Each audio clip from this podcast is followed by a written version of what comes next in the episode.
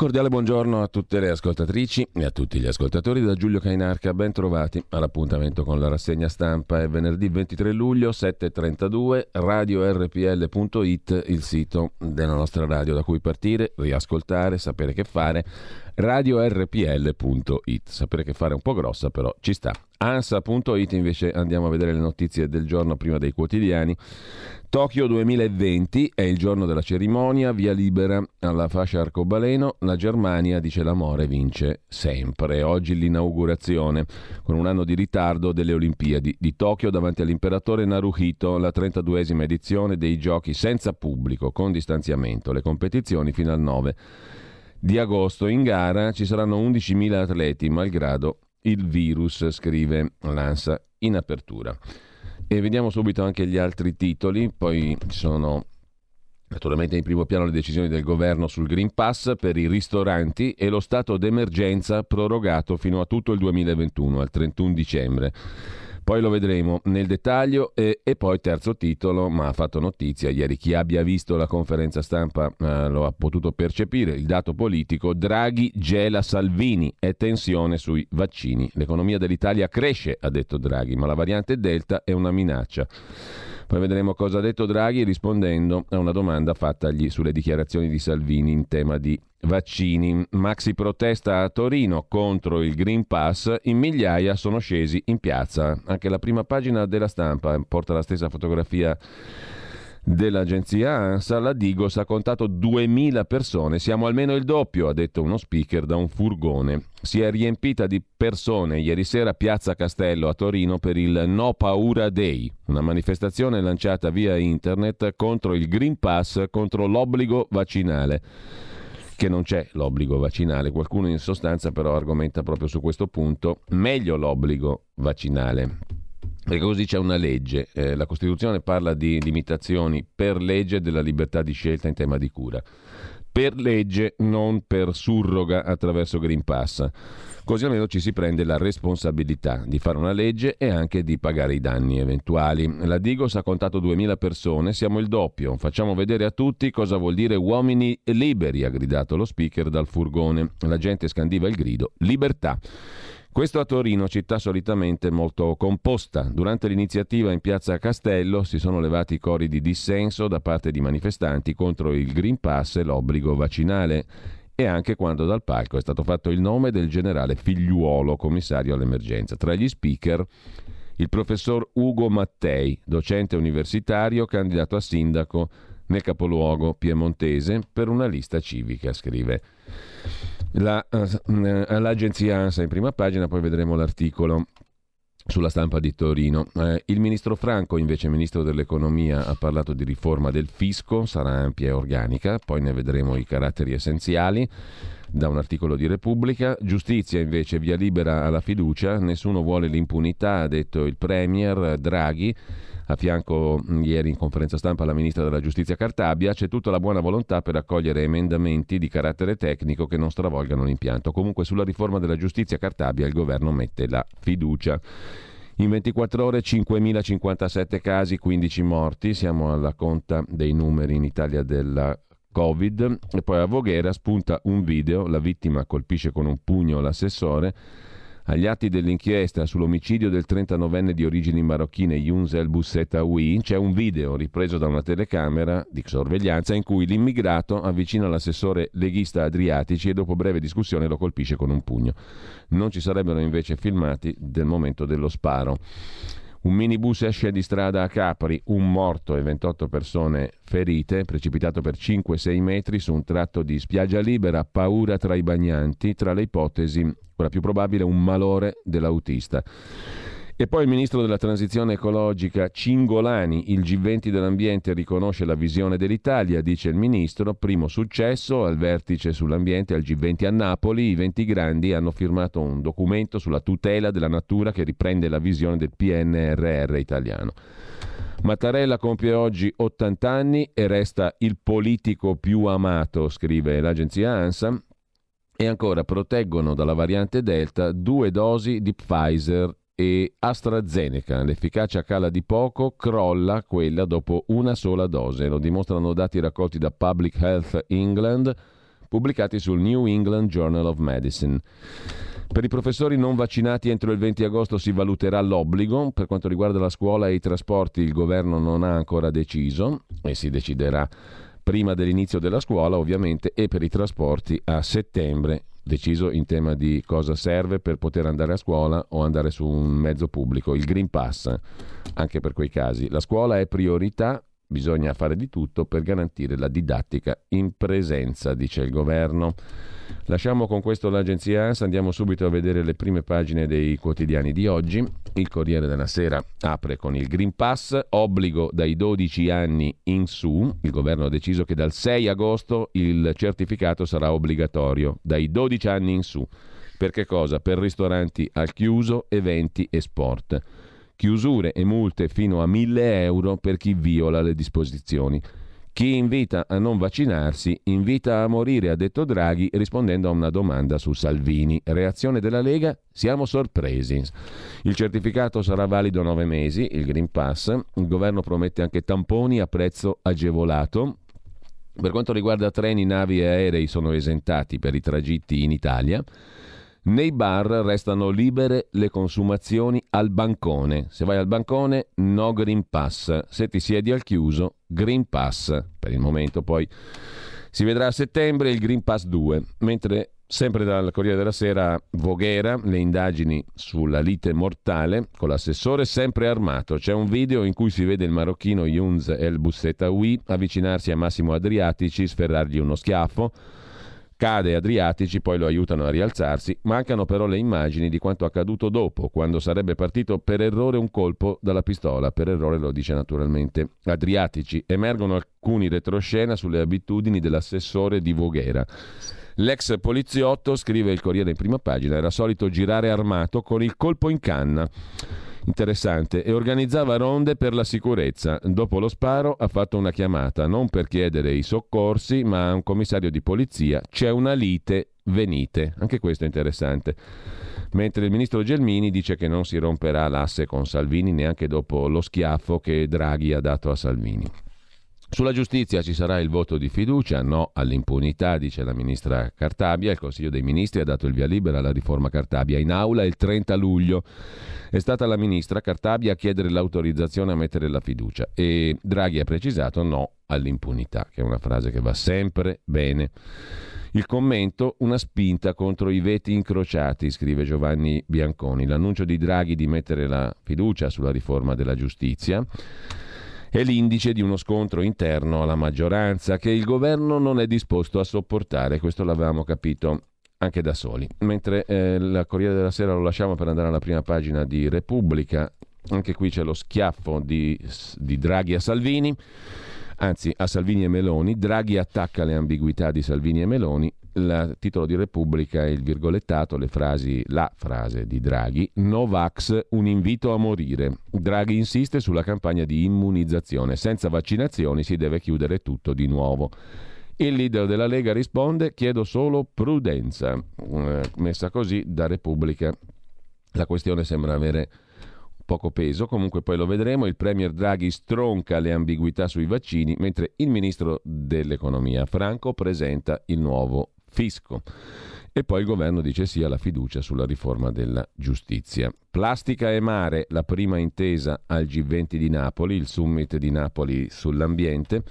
E poi, ma questo lo vedremo a parte, il pezzo di Eugenio Scalfari, mm, anticipato in prima pagina, com'è struggente il tempo che fugge via. E per fortuna Eugenio Scalfari ci porta fuori da queste miserie del Green Pass e tutto il resto e ci invita a pensare al tempo che passa e soprattutto all'io, a quanto è importante l'io con la I maiuscola. Da Repubblica passiamo alla stampa di Torino, qui c'è la foto della protesta irresponsabile, titola la stampa, a migliaia a Torino in piazza contro il Green Pass, il certificato verde in piazza Castello. Migliaia per protestare contro la manovra anticontagio del governo. 2030, papà, cos'era la libertà? Alcuni cartelli, meglio morire da liberi, altri cartelli. Insomma, una protesta di migliaia di persone in piazza a Torino contro il Green Pass e contro le politiche anti-Covid del governo Draghi. Draghi che attacca Salvini, titola anche la stampa, appello a non vaccinarsi è appello a morire, dice Draghi. Salvini replica, il nostro principio guida è la libertà, dice anche Letta, segretario del PD, dal governo un messaggio di serietà. Il Presidente del Consiglio annuncia il voto di fiducia sulla giustizia e lancia il Green Pass dal 6 agosto, obbligatorio dai 12 anni in su per ristoranti, eventi, palestre, piscine e sport. Il Premier sta aprendo una nuova fase, scrive. Direi giustamente Marcello Sorgi, si apre una nuova fase che porta poi al Presidente della Repubblica l'elezione del 22 e quelle, le elezioni del 23. Tante cose cambieranno da qui al 22 al 23. Oggi fa 80 anni Mattarella e qualcuno ipotizza che Mattarella possa essere rieletto come fu Napolitano fino al 23 quando scade la legislatura e si va alle elezioni politiche. Chiudiamo dalla prima pagina della stampa col buongiorno di Mattia Feltri. A proposito di nazismo, il titolo di oggi.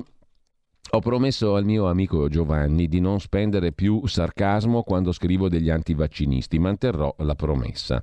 Forse non garantisco niente. Ci provo, scrive Mattia Feltri. Comunque sono vaccinista convinto. Ho fatto la prima dose, la seconda fra pochi giorni. Sono in ritardo perché ogni volta che mi infilo in qualche impresa burocratica scopro l'inferno della carta bollata. Ora, peggio, l'inferno del click bollato.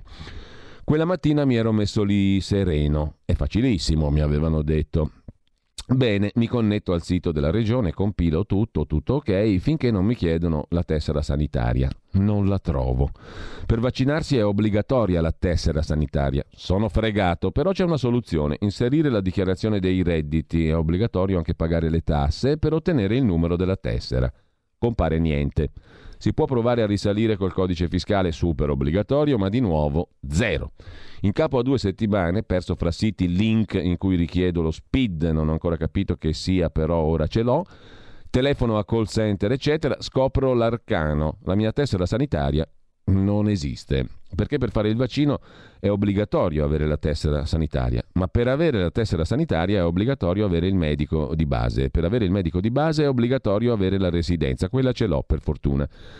Ecco, conclude Mattia Feltri, io non avevo mai preso il medico di base, solo per dire ai miei amici antivaccinisti, apprezzi lo sforzo Giovanni, convinti dell'avanzare di un nazismo di stampo sanitario, che dopo una tale odissea di obblighi io al ristorante ci entrerò al passo dell'oca, conclude Mattia Feltri. Andiamo a vedere adesso anche la prima pagina del foglio, eh, chiedo scusa, del Fatto Quotidiano.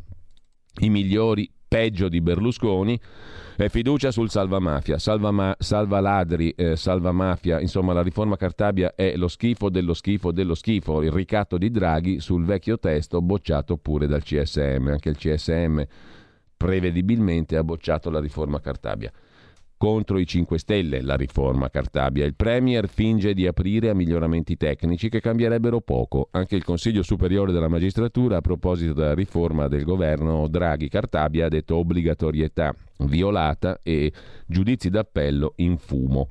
Salva mafia, salva ladri, così si riassume per il Fatto Quotidiano la riforma della giustizia. In taglio alto sopra la testata l'Ilva i genitori di un bambino morto di tumore chiedono un mega risarcimento, 25 milioni, a società e dirigenti. Ma lo capiranno che quella fabbrica uccide? E ancora in prima pagina vaccino di fatto obbligatorio e trucco contro le zone gialle. Il Green Pass è il Premier, quello Novax è un appello a morire, ha detto Draghi. Certificato verde per bar e ristoranti al chiuso, palestre e cinema, attacco a Salvini sulle vaccinazioni, ma per le regioni controlli meno stringenti. Emergenza fino al 31 dicembre. Prorogato lo stato d'emergenza. In primo piano poi anche il pistolero di Voghera, l'assessore leghista ai domiciliari, perché può uccidere ancora, dice la magistratura vogherese. E poi Irene Pivetti, mascherine flop, un nuovo sequestro per Irene Pivetti che si era dedicata all'affare delle mascherine come qualcuno ricorderà, mentre Marco Travaglio si occupa del dibattito nei 5 Stelle. Se debbano restare al governo o uscirne. Dibattito surreale, scrive il direttore del Fatto, perché i 5 Stelle sono entrati al governo con l'impegno a non andare oltre l'accordo raggiunto con PD e Liberi ed Eguali sulla blocca prescrizione di buona fede. Quindi Prima di andare oltre devono chiedere agli iscritti che senso abbia restare in un governo che non solo va oltre, ma agli antipodi. In ogni caso, in un paese serio, il problema nemmeno si porrebbe, perché dal governo sarebbe già uscita la ministra Cartabia. Da due giorni scriviamo che è una bugiarda. Chiunque sa di giustizia non fa che smentire le sue menzogne al Paese e al Parlamento, ma forse così le facciamo un favore, presupponendo che sappia di cosa sta parlando, escludendo che non ne abbia la più pallida idea. Ipotesi molto concreta a leggere il salvaladri ai mafiosi e le parole usate per giustificarlo. Si è detto che i processi per mafia e terrorismo andranno in fumo, ma non è così, ha detto Cartabia, perché per i reati puniti con l'ergastolo si esclude l'improcedibilità. La frase è agghiacciante, commenta Travaglio. Le vittime di tutti i reati che non siano omicidio apprendono che la ministra della giustizia trova normale mandare i loro processi in fumo ma soprattutto una menzogna. La stragrande maggioranza dei processi di mafia e terrorismo non contemplano omicidi puniti con l'ergastolo e la ministra della giustizia trova normale mandarli in fumo, scrive Marco Travaglio. Dal fatto quotidiano passiamo a vedere anche la verità e poi libero. La verità apre con i talebani sconfitti per ora sul Green Pass, ma è un Green Pass da caos. Fino a settembre niente apartheid vaccinale su scuole e trasporti. Sono i due settori che il governo ha lasciato fuori dal Green Pass per il momento. Dal 6 agosto serve il certificato per sedere al chiuso in bar e ristoranti. Scatta dai 12 anni. Vacanze familiari a rischio, solo pochi minorenni sono coperti dal vaccino e poi nuove soglie per i colori delle regioni in giallo col 10% di intensive. Schiaffo alle discoteche che rimangono chiuse. Il Premier durissimo, chi non si immunizza muore e uccide, ha detto Draghi. C'è poi il volto di Tommaso Cerno, già giornalista dell'Espresso, deputato PD, poi passato ad altro gruppo bonifici strani e sospetti, è stato segnalato all'antiriciclaggio l'onorevole giornalista Cerno, regali ha ricevuto da altri deputati compresi da Forza Italia per salvare il suo tenore di vita. La cosa è molto curiosa, poi se ci avanza tempo la guardiamo in un articolo a pagina 9, Simone Di Meo la racconta, Tommaso Di Cerno ha ricevuto 35.500 euro da altri colleghi deputati per mantenere il suo tenore di vita, dice lui, per evitare il discorso del riciclaggio. Una, una roba molto strana. Comunque, al di là di questo, il direttore Belpietro si occupa di giustizia in prima pagina sulla verità, Draghi mette Conte al muro, mette la fiducia sulla riforma. Marcello Veneziani, adesso fermate il razzismo biopolitico su sesso e salute, le nuove lotte di classe. Francesco Borgonovo, la sinistra silenzia i maestri e si riduce a gendarme, dibattito negato sul disegno di legge Zan. E a centropagina invece Palamara che racconta in tribunale i dettagli di un pranzo di lusso offertogli da un super pubblico ministero, Giovanni Salvi, titolare delle azioni disciplinari sui giudici. Secondo Palamara, Salvi, che è il fratello anche dell'ex ministro Cesare Salvi, del, dei DS, gli avrebbe chiesto aiuto per diventare procuratore generale in Cassazione. Il super PM Giovanni Salvi mi offrì un pranzo di lusso per chiedere aiuto per diventare procuratore di Cassazione. Giorgio Gandola si occupa di Milano, il sindaco Sala confuso, per Sala Milano è sicurissima, intanto il PD chiede più vigili. Da cittadino milanese a me sta propaganda che Milano non è sicura, mi pare che non paghi, però sarà un'opinione. Ognuno sceglie le campagne elettorali che vuole, naturalmente. Mentre auguri ed elogi a Mattarella, i primi 80 anni, si inizia ad ammettere che Mattarella vuole il bis. Così scrive Daniele Capezzone, Mattarella rieletto come napolitano fino allo scadere della legislatura nel marzo 23. Mentre Paolo Del Debbio argomenta a questo punto l'obbligo di vaccino toglierebbe l'ipocrisia e poi oltretutto sarebbe più chiaro. Per legge il governo dice, il Parlamento, il governo lo propone, il Parlamento lo approva, per legge si stabilisce un obbligo vaccinale. La Costituzione non lo vieta.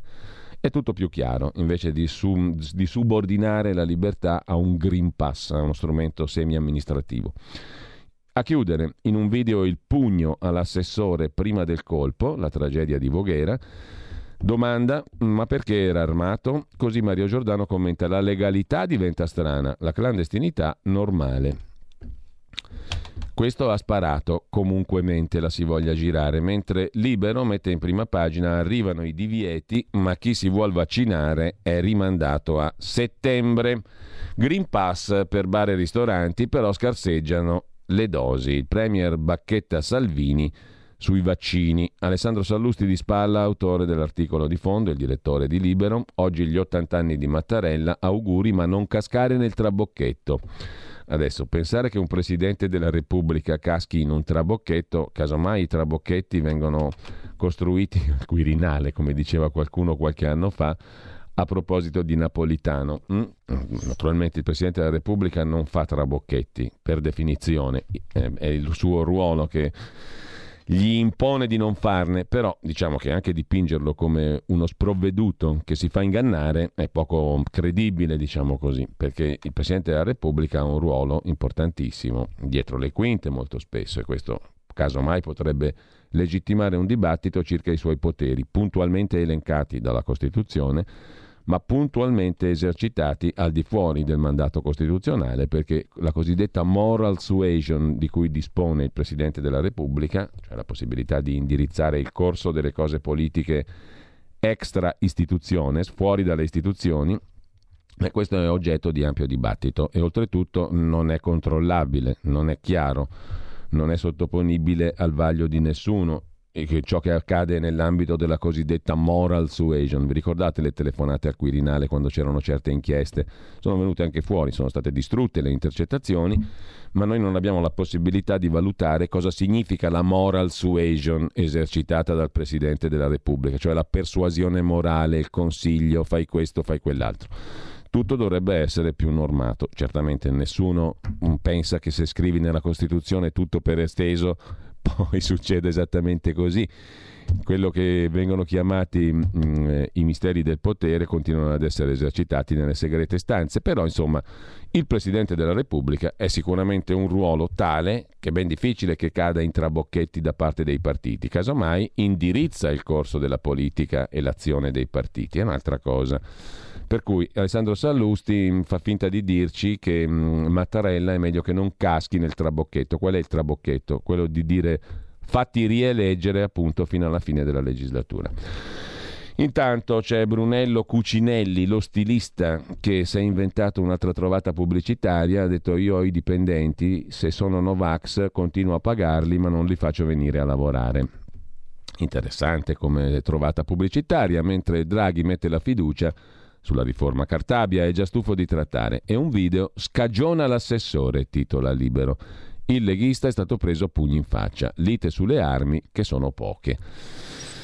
E mm, chissà chi ha pagato la festa della Raggi, cerca tutto a 5 stelle anche l'hotel. Un compleanno, una festeggiata speciale, Virginia Raggi, un benefattore, un hotel che ha ricevuto una concessione edilizia dal comune di Roma, la storia, tutti gli ingredienti per essere quantomeno curiosa scrive Libero in prima pagina. Chi ha pagato la festa nell'hotel che ha appena ricevuto la concessione edilizia dal Comune di Roma alla sindaca del Comune di Roma? Si domanda Libero in prima pagina con Salvatore Dama. Con questo lasciamo anche Libero, andiamo a vedere Avvenire, il quotidiano cattolico di ispirazione cattolica per essere precisi come da testata. Ecco il Green Pass dal 6 agosto sopra i 12 anni per ristoranti al chiuso, musei, eventi, sport, cinema, piscine, palestre e appunto manifestazioni sportive. Esclusi scuola e trasporti soltanto per ora. E un'altra cosa esclusa soltanto per ora è una questione posta da Confindustria. Se non hai il Green Pass, caro lavoratore, possiamo A. destinarti ad altra mansione, B. licenziarti o sospenderti lo stipendio. Nuove... Di questo si discuterà con i sindacati, ha detto ieri Draghi in conferenza stampa, mentre uno studio conferma la doppia dose di vaccino è efficace contro tutte le varianti. Così su Avvenire. Da Avvenire passiamo a vedere anche il foglio. Il foglio mette in primo piano l'articolo principale dedicato alla pandemia dei non vaccinati, il titolo. Draghi schiaffeggia Salvini e Meloni demolendo i loro occhiolini ai Novax. Così l'agenda nazionalista sui vaccini diventa un perfetto manifesto della nuova antipolitica. Il Green Pass aiuta ma non basta, scrive il direttore Claudio Cerasa.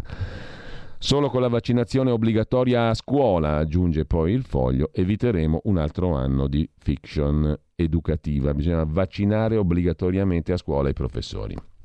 Interviene in prima pagina sul uh, foglio di oggi anche il magistrato Guido Salvini il silenzio della comunità islamica sul sequestro di una ragazza di 23 anni, Ikram Nasi. Ecco un altro articolo che non avrei mai voluto scrivere. Scrive Salvini.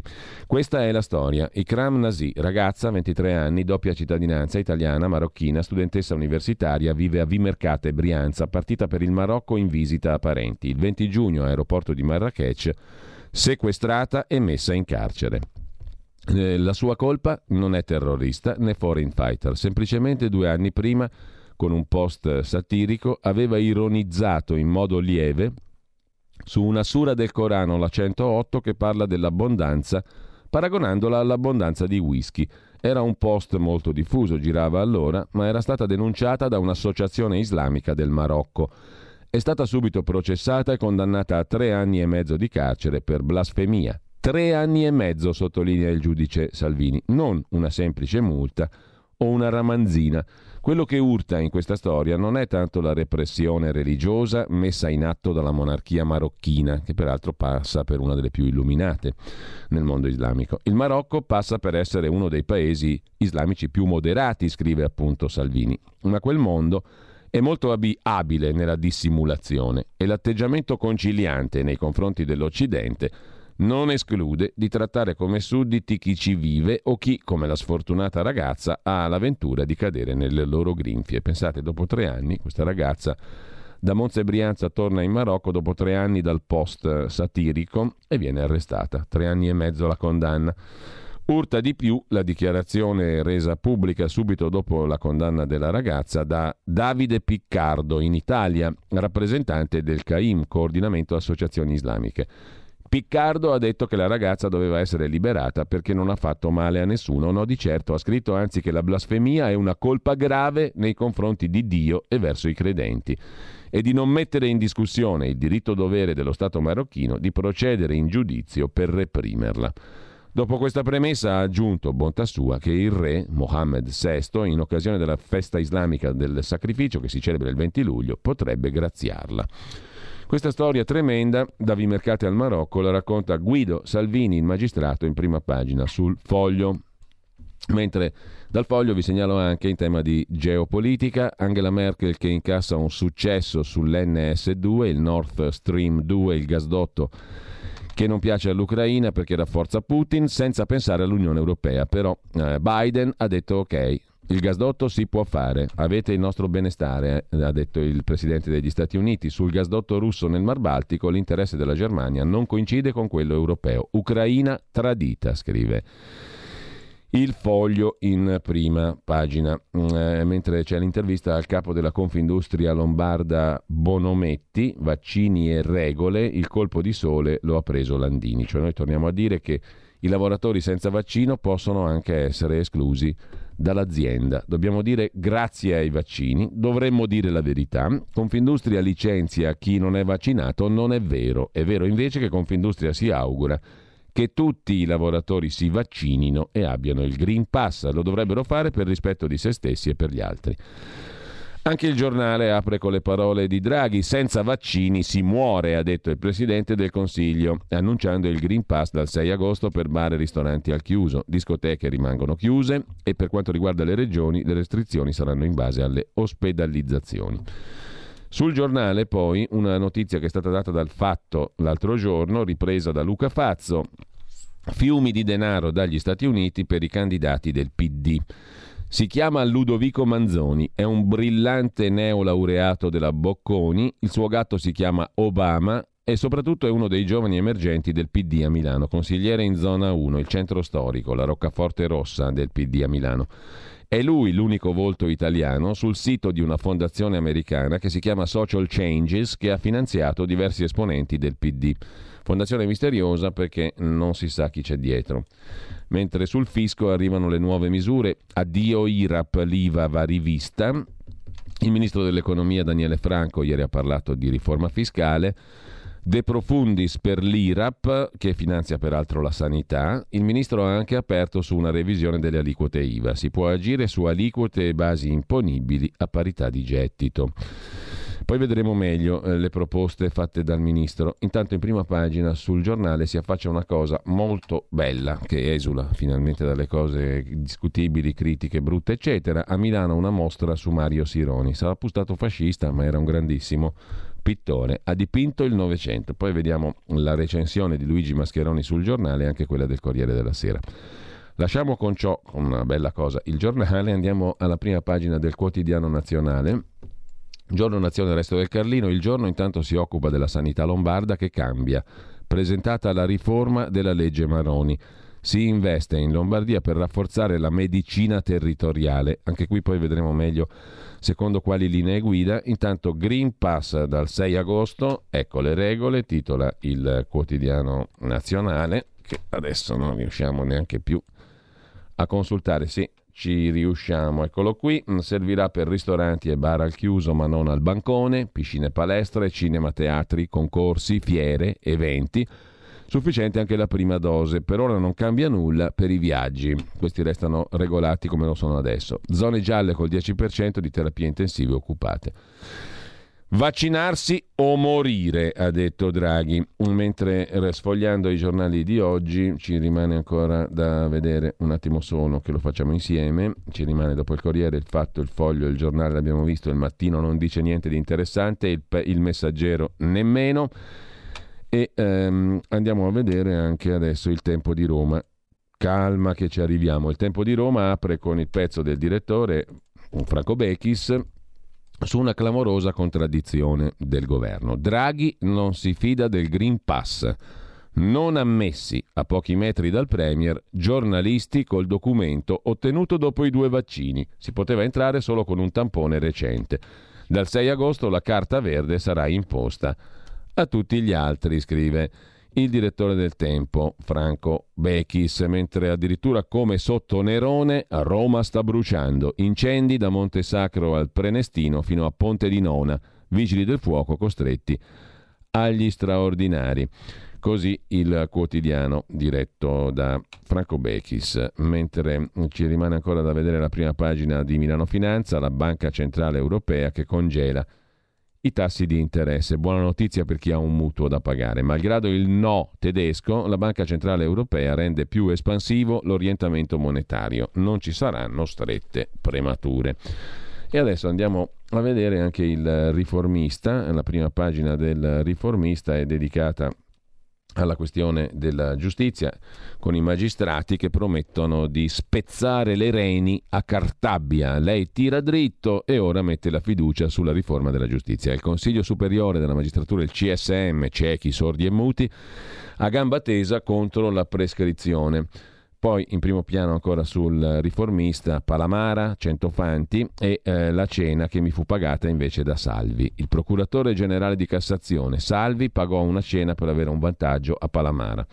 Questo racconta il riformista, o meglio lo racconta Palamara e il riformista ci fa la prima pagina. Il domani di Carlo De Benedetti, apertura sul nuovo decreto Covid, fine dell'estate libera, la variante Delta detta al governo le restrizioni, scrive il quotidiano diretto da Stefano Feltri. Infine chiudiamo col manifesto, a piccoli passi, a piccoli pass, anzi senza la I, è il titolo del quotidiano comunista, mini Green Pass a partire dal 6 agosto e modifiche tecniche sulla giustizia col voto di fiducia. Draghi procede un pezzetto alla volta per placare le acque agitate della maggioranza, mentre i contagi crescono come le critiche alla riforma Cartabia scrive in manifesto, in taglio alto, il PM di Voghera, Adriatici, l'assessore leghista arrestato, può ripetere il reato. Il pubblico ministero sostiene che, sostiene che l'assessore che ha sparato e ucciso Younis El Bussetawi debba restare in custodia cautelare ai domiciliari, non in carcere, perché potrebbe inquinare le prove ma anche ripetere il reato.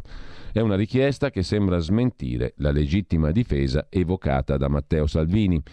Ieri i familiari della vittima hanno protestato e chiesto che venga fatta giustizia, scrive ancora il manifesto in prima pagina. Con questo lasciamo anche il manifesto e andiamo a vedere adesso alcuni degli articoli eh, di oggi tra i principali. Innanzitutto c'è un'altra notizia che viene completamente trascurata da tutti, la dà Italia oggi in apertura. Andrebbe molto approfondita questa notizia Confisca da recovery plan è il titolo inquietante del quotidiano diretto da Luigi Magnaschi. Mm, espropriazione e occupazione d'urgenza delle aree, anche private ovviamente, dei cittadini potranno essere utilizzate per raggiungere tutti gli obiettivi pubblici o privati di PNRR e PNIC, che è il piano per l'energia e clima 2030, il piano nazionale integrato energia e clima, PNIEC.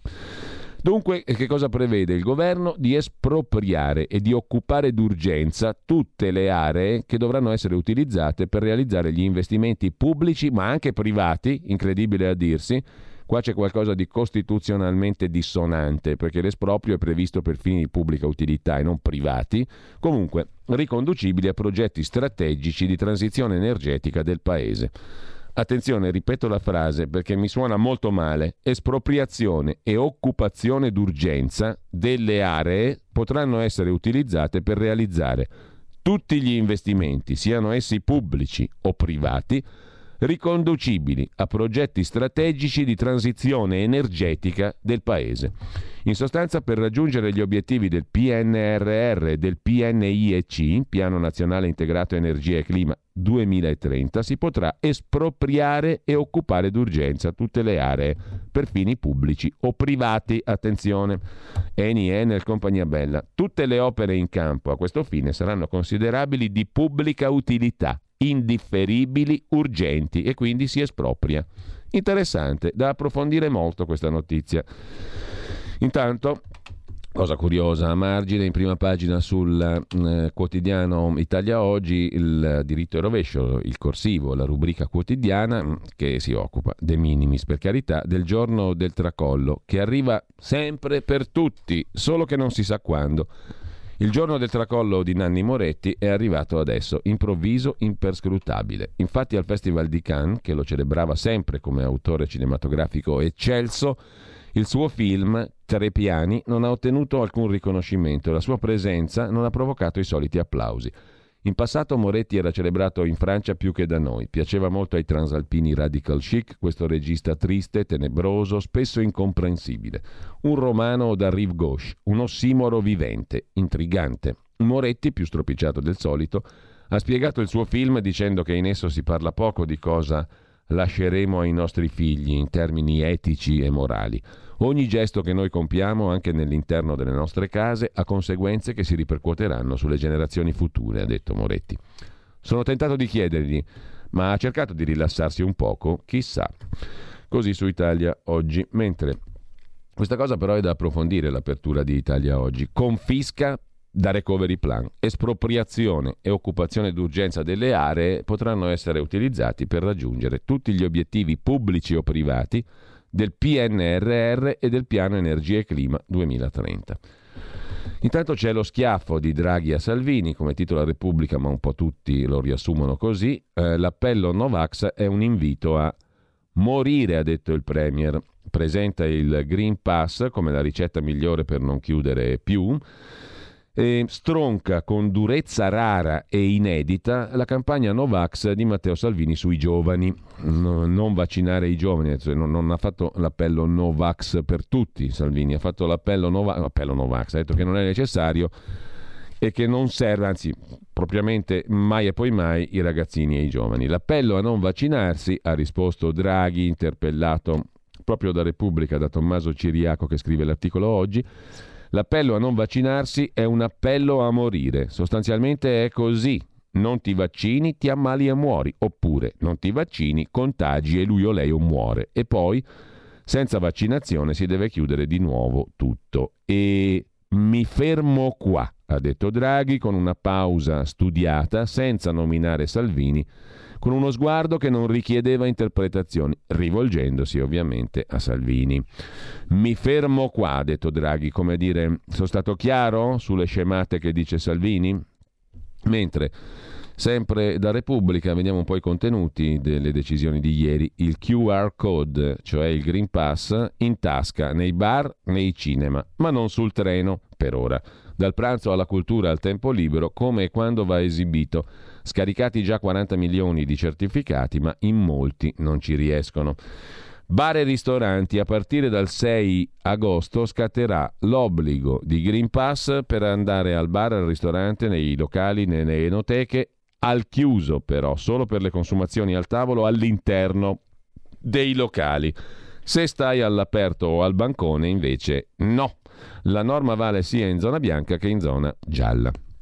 Peraltro, entro il 6 agosto ci sarà gente che ancora non ha fatto il secondo turno di vaccinazione. Vale anche col primo. Arriva l'obbligo di Green Pass per cinema e teatri, ma aumenta il numero di spettatori. In zona gialla la capienza non può superare il 50%, gli spettatori passano da bla bla bla bla bla, poi si, si vedrà, insomma, chiuso da, da 500 a 1000 per quanto riguarda gli spettatori che passano all'aperto da 1000 a 2005 e al chiuso da 500 a 1000. In zona bianca il tetto di spettatori col pass all'aperto è 5.000 persone, al chiuso 2.005. Bisognerà indossare la mascherina comunque e sedersi a un metro dagli altri spettatori, se non conviventi. Capitolo stadi per eventi e competizioni sportive, la capienza consentita con il Green Pass non può essere superiore al 50% di quella massima autorizzata all'aperto, 30% al chiuso degli stadi. In zona gialla la capienza non può essere superiore al 25% e comunque il numero massimo di spettatori non può superare 2500 per gli impianti all'aperto e 1000 per gli impianti al chiuso. Eh, il Green Pass si ottiene anche con una sola dose, però lo perdi se poi non farai la seconda dose. Per le palestre, le piscine le attività al coperto, tra i luoghi in cui dal 6 agosto sarà necessario entrare col Green Pass, palestre, piscine, centri natatori, circoli sportivi, anche se si trovano all'interno di strutture ricettive come alberghi o residence, ma solo per attività al chiuso. Lo stesso per campetti o impianti per gli sport di squadra, se coperti, inclusi nell'obbligo di Green Pass anche i centri benessere, le spa e i centri termali. Sui trasporti per ora non serve, le discoteche rimangono chiuse e per i parchi divertimento tutti i ragazzi che vogliono andare al Luna Park, parchi acquatici o a tema devono avere il Green Pass, sono esclusi i bambini con meno di 12 anni, ma non i loro genitori o accompagnatori che dovranno esibire il QR code, il Green Pass insomma. Lo stesso vale per accedere a centri culturali o ricreativi se sono al chiuso. Mentre a Torino, come dicevamo, migliaia di manifestanti in piazza per protesta al grido di ognuno deve essere libero di scegliere. Lo racconta oggi la stampa in primissimo piano a pagina 3, pagina 1. Il vaccino è un veleno e io non sono un topo, dice un signore, professione dentista, nella piazza dei non vaccinati, che contestano ciò che nessuno ha, il Green Pass. Siamo 10.000, urla qualcuno. Ma non importano i numeri, stasera ciò che conta è la protesta. La foto comunque della stampa certifica che c'era un bel numero di persone comunque in piazza Castello, non, pochi, non poche, tutt'altro.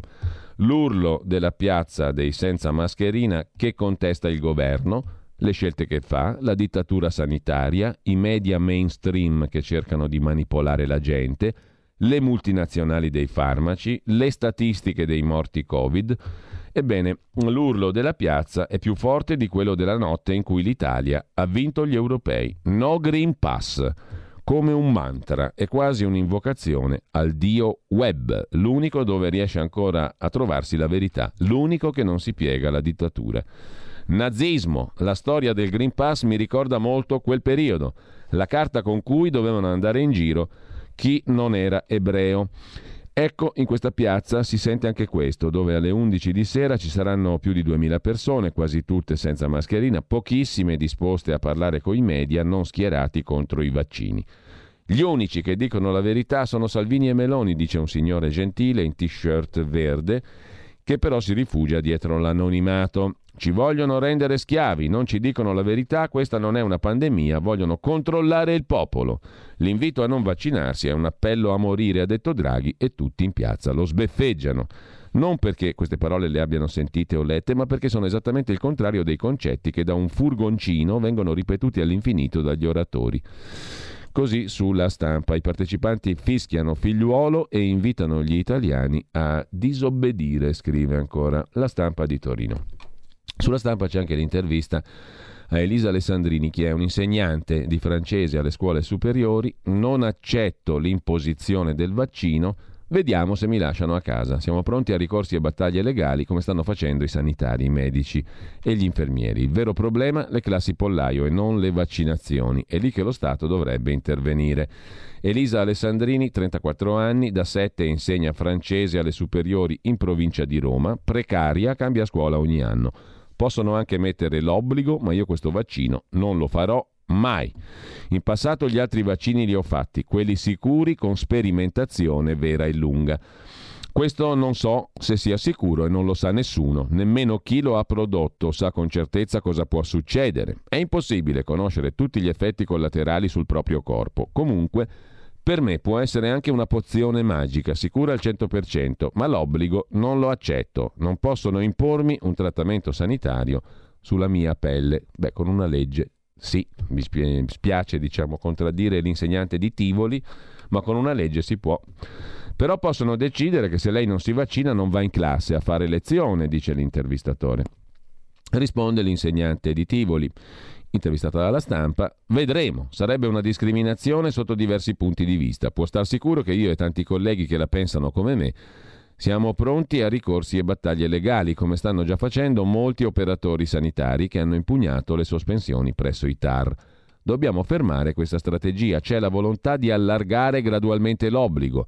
Prima i sanitari, poi noi, poi altri lavoratori a contatto col pubblico, gli autisti degli autobus, una categoria dopo l'altra proveranno a imporre il vaccino. È pronta a trovarsi a casa senza stipendio per rivendicare la sua libertà? chiede la stampa e risponde l'insegnante sì. E saremo in migliaia. Voglio vedere se lo Stato davvero ci toglie il posto di lavoro e se la prende con madri e padri di famiglia. Tra l'altro, non è detto che sappiano come sostituirci per garantire la tenuta del sistema scolastico. La DAD è un incubo, sono la prima a dirlo, ma sostenere che se noi non ci vacciniamo non si torna a scuola in presenza è pretestuoso. Sono gli spazi inadeguati, le classi pollaio è il problema. Invece di obbligare noi alla vaccinazione, lo Stato investa sulla scuola. Dalla stampa passiamo alla verità, qui c'è un'altra intervista ad Alessandro Attilio Negroni, giurista, autore di un saggio intitolato La libertà di, tra parentesi, non vaccinarsi, edito da Vicolo del Pavone. Scrive Francesco Borgonovo intervistandolo, è uno dei pochissimi libri in cui si affronti da un punto di vista giuridico e filosofico lo spinoso tema della vaccinazione. La sovranità sul proprio corpo, dice Alessandro Attilio Negroni, giurista, appunto, deve restare una libertà fondamentale, dice il giurista. Pensare che il cittadino debba immunizzarsi in nome della solidarietà è pericoloso e illiberale.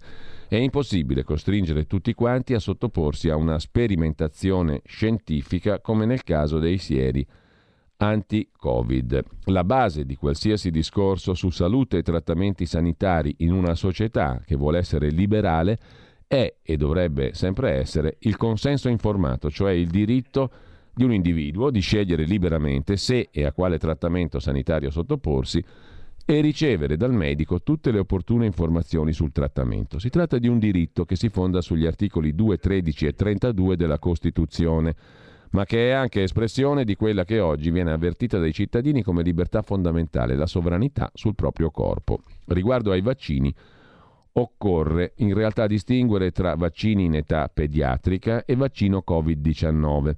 Nella prima parte, in relazione ai vaccini in età pediatrica, ho mostrato, dice ancora il professor Attilio Alessandro Negroni, ho mostrato come, in materia di politiche vaccinali, un modello basato sulla libertà di scelta sia preferibile e maggiormente conforme alla Costituzione rispetto a un modello basato su obblighi rigoro- rigorosi. Per quanto riguarda il vaccino Covid-19, ho affrontato lo specifico tema su basi e con argomentazioni differenti. Il punto è, riguardo al Covid, esistono i presupposti per imporre l'obbligo vaccinale? Beh, in via generale nel nostro ordinamento costituzionale, dice Negroni alla verità, è possibile imporre per legge l'obbligatorietà di una vaccinazione. È stato ricordato anche dalla Corte Costituzionale, sentenza 5 del 2018 sulle vaccinazioni obbligatorie in età pediatrica. Tuttavia, in relazione al vaccino Covid-19 il discorso cambia radicalmente. Per una semplice ragione, tale vaccino rappresenta una forma di sperimentazione medica sugli esseri umani la sperimentazione medica non è nulla di male in sé, ma dal codice di Norimberga in poi si è affermato un principio inderogabile per uno Stato liberal democratico. Nessuno può essere sottoposto a sperimentazione medica senza un consenso libero, consapevole e informato. Lasciamo la verità e andiamo al giornale perché c'è un'altra proposta, questa la fa un deputato di Forza Italia, Sestino Giacomoni, prevediamo incentivi fiscali per chi si vaccina. C'è, come, c'è chi come la virologa Ilaria Capua vorrebbe stangare chi decide di non vaccinarsi con una specie di tassa per coprire i costi non sanitari dell'ospedale di chi si ammala, magari per colpa di quei soggetti, con 1000 o 2000 euro al giorno, e chi invece, come il deputato di Forza Italia, storico consigliere di Berlusconi Sestino Giacomoni, vorrebbe premiare con un incentivo fiscale chi si vaccina premiamo chi paga le tasse e chi si vaccina. I vaccini unica arma per sconfiggere il Covid, dice il deputato di Forza Italia, Sestino Giacomoni, consigliere di Silvio Berlusconi. Qualcuno pensa che non sia così, per cui è obbligo dei politici fargli cambiare idea ed ecco la mia proposta, legare la vaccinazione a una serie di incentivi fiscali e ad agevolazioni economiche che possano indurre i resistenti a desistere dalla loro battaglia fuori logica, antiscientifica e antisociale. Sulla questione del Green Pass, sul Corriere della Sera invece c'è una lunga intervista al professor Pietro Ichino, anche deputato a suo tempo del um, DSPD. Il giuslavorista dice il pass sanitario per i lavoratori, come chiede la Confindustria, lavoratori vaccinati oppure RAUS più o meno ci sono le norme per imporlo, dice Ichino. Secondo il codice civile è un dovere degli imprenditori garantire la sicurezza, quindi neanche la Costituzione, il codice civile. È legittima la proposta di Confindustria di chiedere il Green Pass ai lavoratori per accedere al posto di lavoro? Risposta del professor Ichino, credo proprio che Confindustria abbia ragione.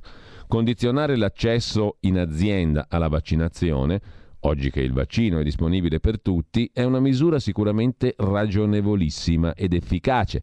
A ben vedere, proprio per questo gli imprenditori potrebbero già adottarla di loro iniziativa in forza dell'articolo 2087 del Codice civile, che obbliga il datore di lavoro a garantire la sicurezza dei luoghi di lavoro. L'articolo 32 della Costituzione parla di libertà di scelta per i trattamenti medico-sanitari a meno che la legge non preveda un obbligo. La stessa norma costituzionale, osserva Ichino, ha come oggetto primo la protezione della sicurezza e della salute di tutti. È libero ogni cittadino di non vaccinarsi finché una legge non prevede questo obbligo, ma non di mettere a rischio la salute degli altri, dunque è libero anche ogni imprenditore, dove la vaccinazione costituisca la misura più efficace per la tutela dei dipendenti, di richiederla in forza della norma che ho appena citato. Quindi non serve una legge. Confindustria potrebbe già dire io rispetto il codice civile, articolo 2087, cioè garantire la sicurezza sui luoghi di lavoro e quindi pretendo la vaccinazione, prima ancora che una legge ne stabilisca l'obbligo, come da articolo 32 della Costituzione. Lasciamo l'intervista sul Corriere per andare alla pagina lombarda del Corriere della Sera. Qui c'è il popolo dei professori non vaccinati. Sono 43.000 prof in Lombardia, tra docenti e operatori scolastici, anzi, ancora sono 43.000 non vaccinati. Corsa contro il tempo, scrive il Corriere, per la ripresa della scuola in Lombardia. Al momento la percentuale di prof, maestri e operatori che si sono sottoposti al vaccino è 80% nella scuola lombarda. Si lavora per la presenza in classe al completo, il tutto offrendo agli studenti la possibilità di sottoporsi gratis al tampone ogni 15 giorni in farmacia.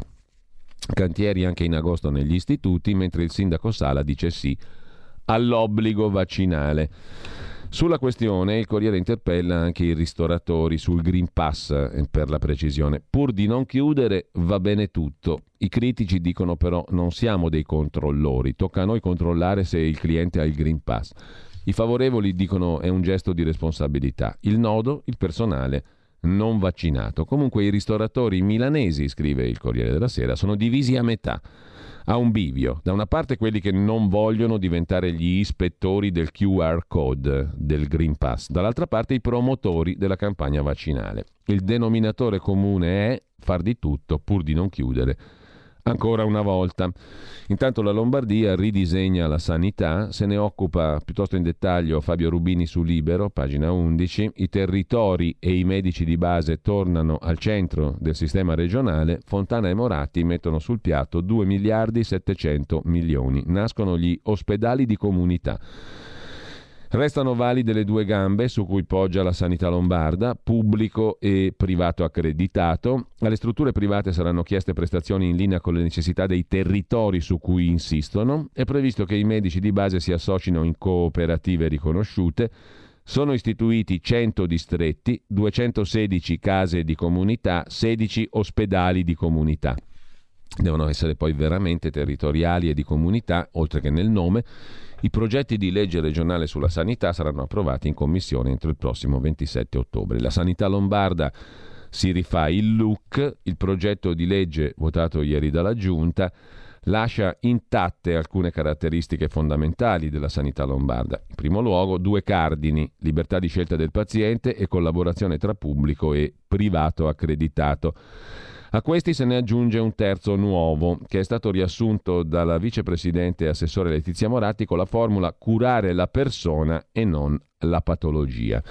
Tante le novità a partire dagli investimenti. Dopo la riforma a costo zero della giunta Maroni, adesso arrivano 2 miliardi e 700 milioni di euro per la medicina territoriale che ha tanto sofferto durante la pandemia. Verranno creati dei distretti, uno ogni 100.000 abitanti e ogni 20.000 nelle zone di montagna. All'interno dei distretti ci saranno la COT, Centrale Operativa Territoriale, che coordinerà i servizi, la Casa della Comunità, che avrà un ruolo chiave per gestire malati cronici, e l'ospedale di comunità, che servirà per interventi di medio-bassa intensità e per togliere pressione ai pronto soccorso. Verranno creati 100 distretti, 216 case di comunità, 16 ospedali di comunità sul territorio regionale, ha spiegato il governatore Fontana. Insomma, si va verso la territorializzazione, come si diceva, della medicina, è uno dei refrain di questi 18 mesi di Covid. Un ruolo di primo piano avranno i medici di medicina generale che potranno unirsi in cooperative a gestire le case di comunità e godere di importanti investimenti, telemedicina, cure domiciliari. Idem le farmacie che potranno erogare prestazioni sanitarie per avvicinare il più possibile la medicina al territorio. Il futuro appartiene a chi fa squadra. Le radio italiane si uniscono per giocare la partita da protagoniste. Nasce l'app Radio Player Italia. 140 stazioni in una sola rete. Scegli la tua preferita e ascolta il suono perfetto del digitale. Gratis, senza registrazione, senza interruzioni, compatibile con tutti i device. Le notizie, la compagnia, la musica scelta da chi la ama, la conosce e la vive. Scarica Radio Player Italia. Il futuro batte con la radio nel cuore. Anche RPL è disponibile su Radio Player Italia.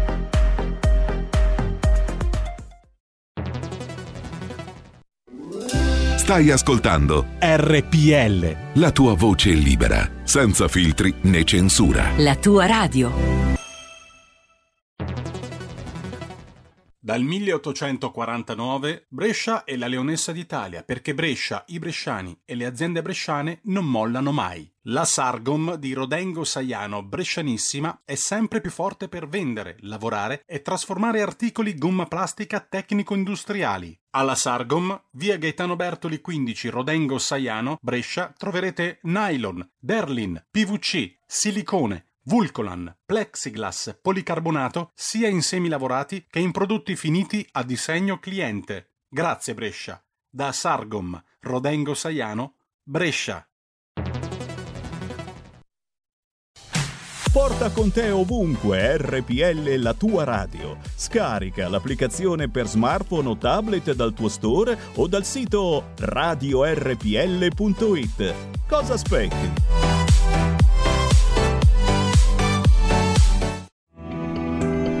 Il meteo.it presenta le previsioni del giorno.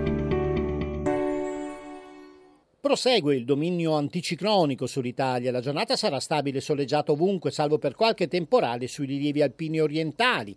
Temperature in ulteriore aumento. Al mattino ampio soleggiamento da nord a sud, con cieli diffusamente sereni. Da segnalare solo qualche innocuo addensamento sulle regioni nord-occidentali, nonché sui rilievi calabresi.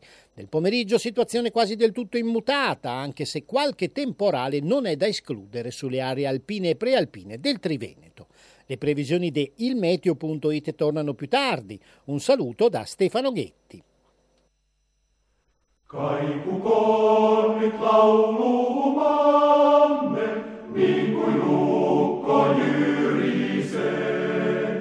Kaikki edespäin astukaamme, sydän lämmin sykkäilee.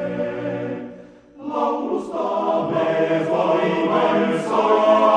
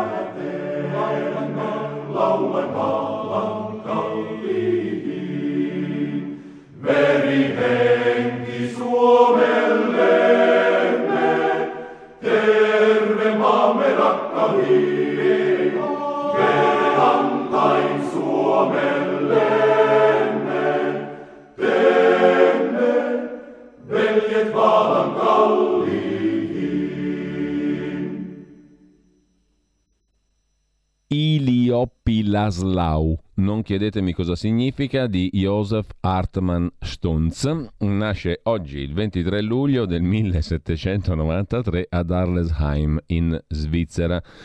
Il primo brano del nostro calendario musicale, ripeto, I con la Y, Ilioppi Laslau. Non chiedetemi cosa significa. Buongiorno invece e benvenuta a Malika Zambelli. Oggi è il venerdì, il talk diventa Stai Karma con un ospite particolare, molto conosciuto al grande pubblico, però te lo lascio subito presentare perché ci racconterà una storia molto coinvolgente, importante e che vale la pena di essere raccontata.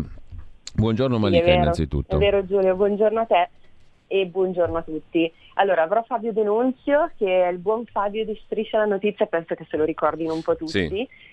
E, e ci parlerà della sua esperienza da adolescente bullizzato, quindi sicuramente, come dici tu, qualcosa di, di importante da raccontare, soprattutto perché eh, il bullismo è qualcosa che molto spesso colpisce dei, dei giovani ragazzi che poi non parlano. E quindi è importante secondo me eh, comprendere quali sono i primi segnali della persona bullizzata perché sai bene Giulio che poi queste situazioni possono portare anche al suicidio di alcuni ragazzini. Ed è proprio questo il motivo perché ha spinto Fabio ad iniziare a girare tutta Italia per parlare di questi temi importanti, bullismo, cyberbullismo, revenge porn anche, che è praticamente la condivisione eh, non consensuale del- di materiale intimo da Certo. parte dei fidanzati, eccetera. Ecco, quindi anche queste sono tu- tutte situazioni di violenza psicologica di cui è sempre importantissimo parlare. Fabio ha scritto anche un libro che si intitola Sotto il segno della bilancia News, che racconta proprio la sua storia da bullizzato Mhm. e poi eh, ha anche fondato un'associazione che è Bullismo No Grazie che ha come madrina Manuela Villa, quindi insomma ci racconterà tutte le sue eh, le sue lotte, la lotta, la sua battaglia insomma, che sta facendo contro queste situazioni di discriminazione. E conosceremo, conosceremo, un altro volto di un volto noto, Fabio Denunzio, che tutti conoscono Infatti. in virtù di Striscia la Notizia, appunto. Il buon Fabio, sì. come viene chiamato in Striscia la Notizia. Il buon Fabio sarà con noi in studio, tra l'altro, quindi ore 12. Ottimo, dalle ore 12 alle ore 13 io ringrazio Malika Zambelli. A più tardi allora Malika, grazie. Grazie a te Giulio, a più tardi. Apriamo un'altra finestra mm, eh, e mm, ne abbiamo dato conto e ne daremo conto anche dopo uh, della iniziativa uh, di Maurizio Bolognetti uh, che voglio far precedere da una bella citazione che lo stesso Maurizio ha fatto per presentare la sua iniziativa di cui adesso parliamo. In 30 secondi ogni tentativo di resistenza veniva completamente smantellato. Una ossessionante estasi, mista di paura e di istinti vendicativi, un folle desiderio di uccidere, di torturare, di rompere facce a colpi di martello, percorreva l'intero gruppo degli astanti come una sorta di corrente elettrica, tramutando ognuno, anche contro la sua volontà, in paranoico urlante e sghignazzante. In queste ore, scrive Maurizio Bolognetti presentando la sua iniziativa, viene in mente questo straordinario brano, forse qualcuno l'ha ricordato o riconosciuto, 1984 di Orwell. Io saluto e do il buongiorno a Maurizio Bolognetti che è in collegamento telefonico con noi collega di Radio buongiorno, Radicale, segretario dei Radicali Giulio, Io sono alle prese con massimi eh. ecosoluzioni, diciamo. Sono per strada praticamente. Buongiorno. allora, stai? bene, tu come stai Maurizio dopo 40 giorni di un'azione? Ma in ripresa, decisamente mm. in ripresa, carico e quindi sono pronto per questa azione dimostrativa. Ecco, intanto... Che verrò fuori la sede RAI di Potenza alle 10.30. Che non è col fo- a dimostrare quanto funziona il folletto, no? Eh, l'azione dimostrativa. Sì, ma la scopa però, la scopa elettrica ce l'ho con me in macchina. Te la eh? sei portata comunque. Quindi la porto con me e il tentativo sarà quello di fare un'azione, visto che hanno definito i nostri amici della RAI, eh, eh, dopo aver censurato, manipolato, nascosto, eh, bastonato abbondantemente tutti questi mesi, chiunque provasse a esprimere una eh, qualche opinione, un dubbio, magari anche chi avesse voluto porre una domanda, eh, di quelle imbarazzanti, però magari mm. Beh, eh, poi hanno definito azione dimostrativa 40 giorni di azione non violenta. Appunto, eh, Presidente Barachini, come vede, eh, non siamo noi eh, che siamo cattivi, sono loro che eh, fanno un pessimo servizio pubblico, perché non si può definire azione dimostrativa quello che ho provato a trasferire in 40 giorni di azione non violenta. C'era altro in quell'azione, non era protesta, era piuttosto proposta però in 30 secondi il TGR Basilicata, assolutamente in linea con la RAI nazionale, vabbè la RAI nazionale cioè, ci ha completamente cancellato, il TGR Basilicata ha massacrato le ragioni di, questi, di questa iniziativa. E quindi l'azione dimostrativa questa mattina vado a farla sul serio, proverò a togliere un po' di polvere dagli studi RAI della Basilicata. Ecco, ehm, inaccettabile tu definisci il massacro delle ragioni che ti hanno portato per 40 giorni attraverso la fame e il digiuno a cercare un dialogo poi alla fin fine, no? E, e, e, davanti a un segno di dialogo come quello che ti è stato offerto dal Presidente della Commissione Rai Baracchini, tu hai interrotto, io direi per tua fortuna ma anche per nostra fortuna, eh, il, la tua azione appunto dimostrativa, qualcuno ha detto, no? Per ridurne la portata limitata al minimo, neanche al minimo, a meno del minimo essenziale in termini democratici e civili.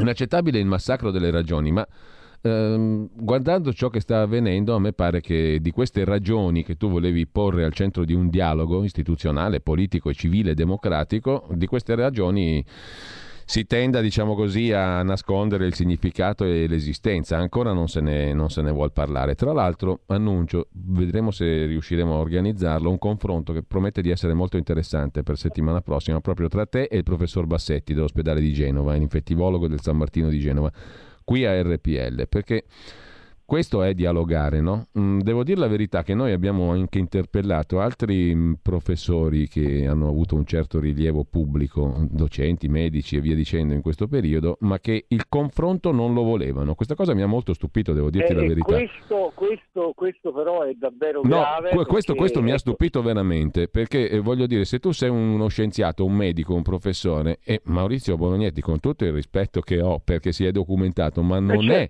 non è un primario di infettivologia, no? Eh, no e se tu, assolutamente. E se, tu, e se tu diciamo mi dici sì, io partecipo purché non ci sia il confronto con Maurizio Bolognetti, io mi, non mi piace questa cosa, hai capito?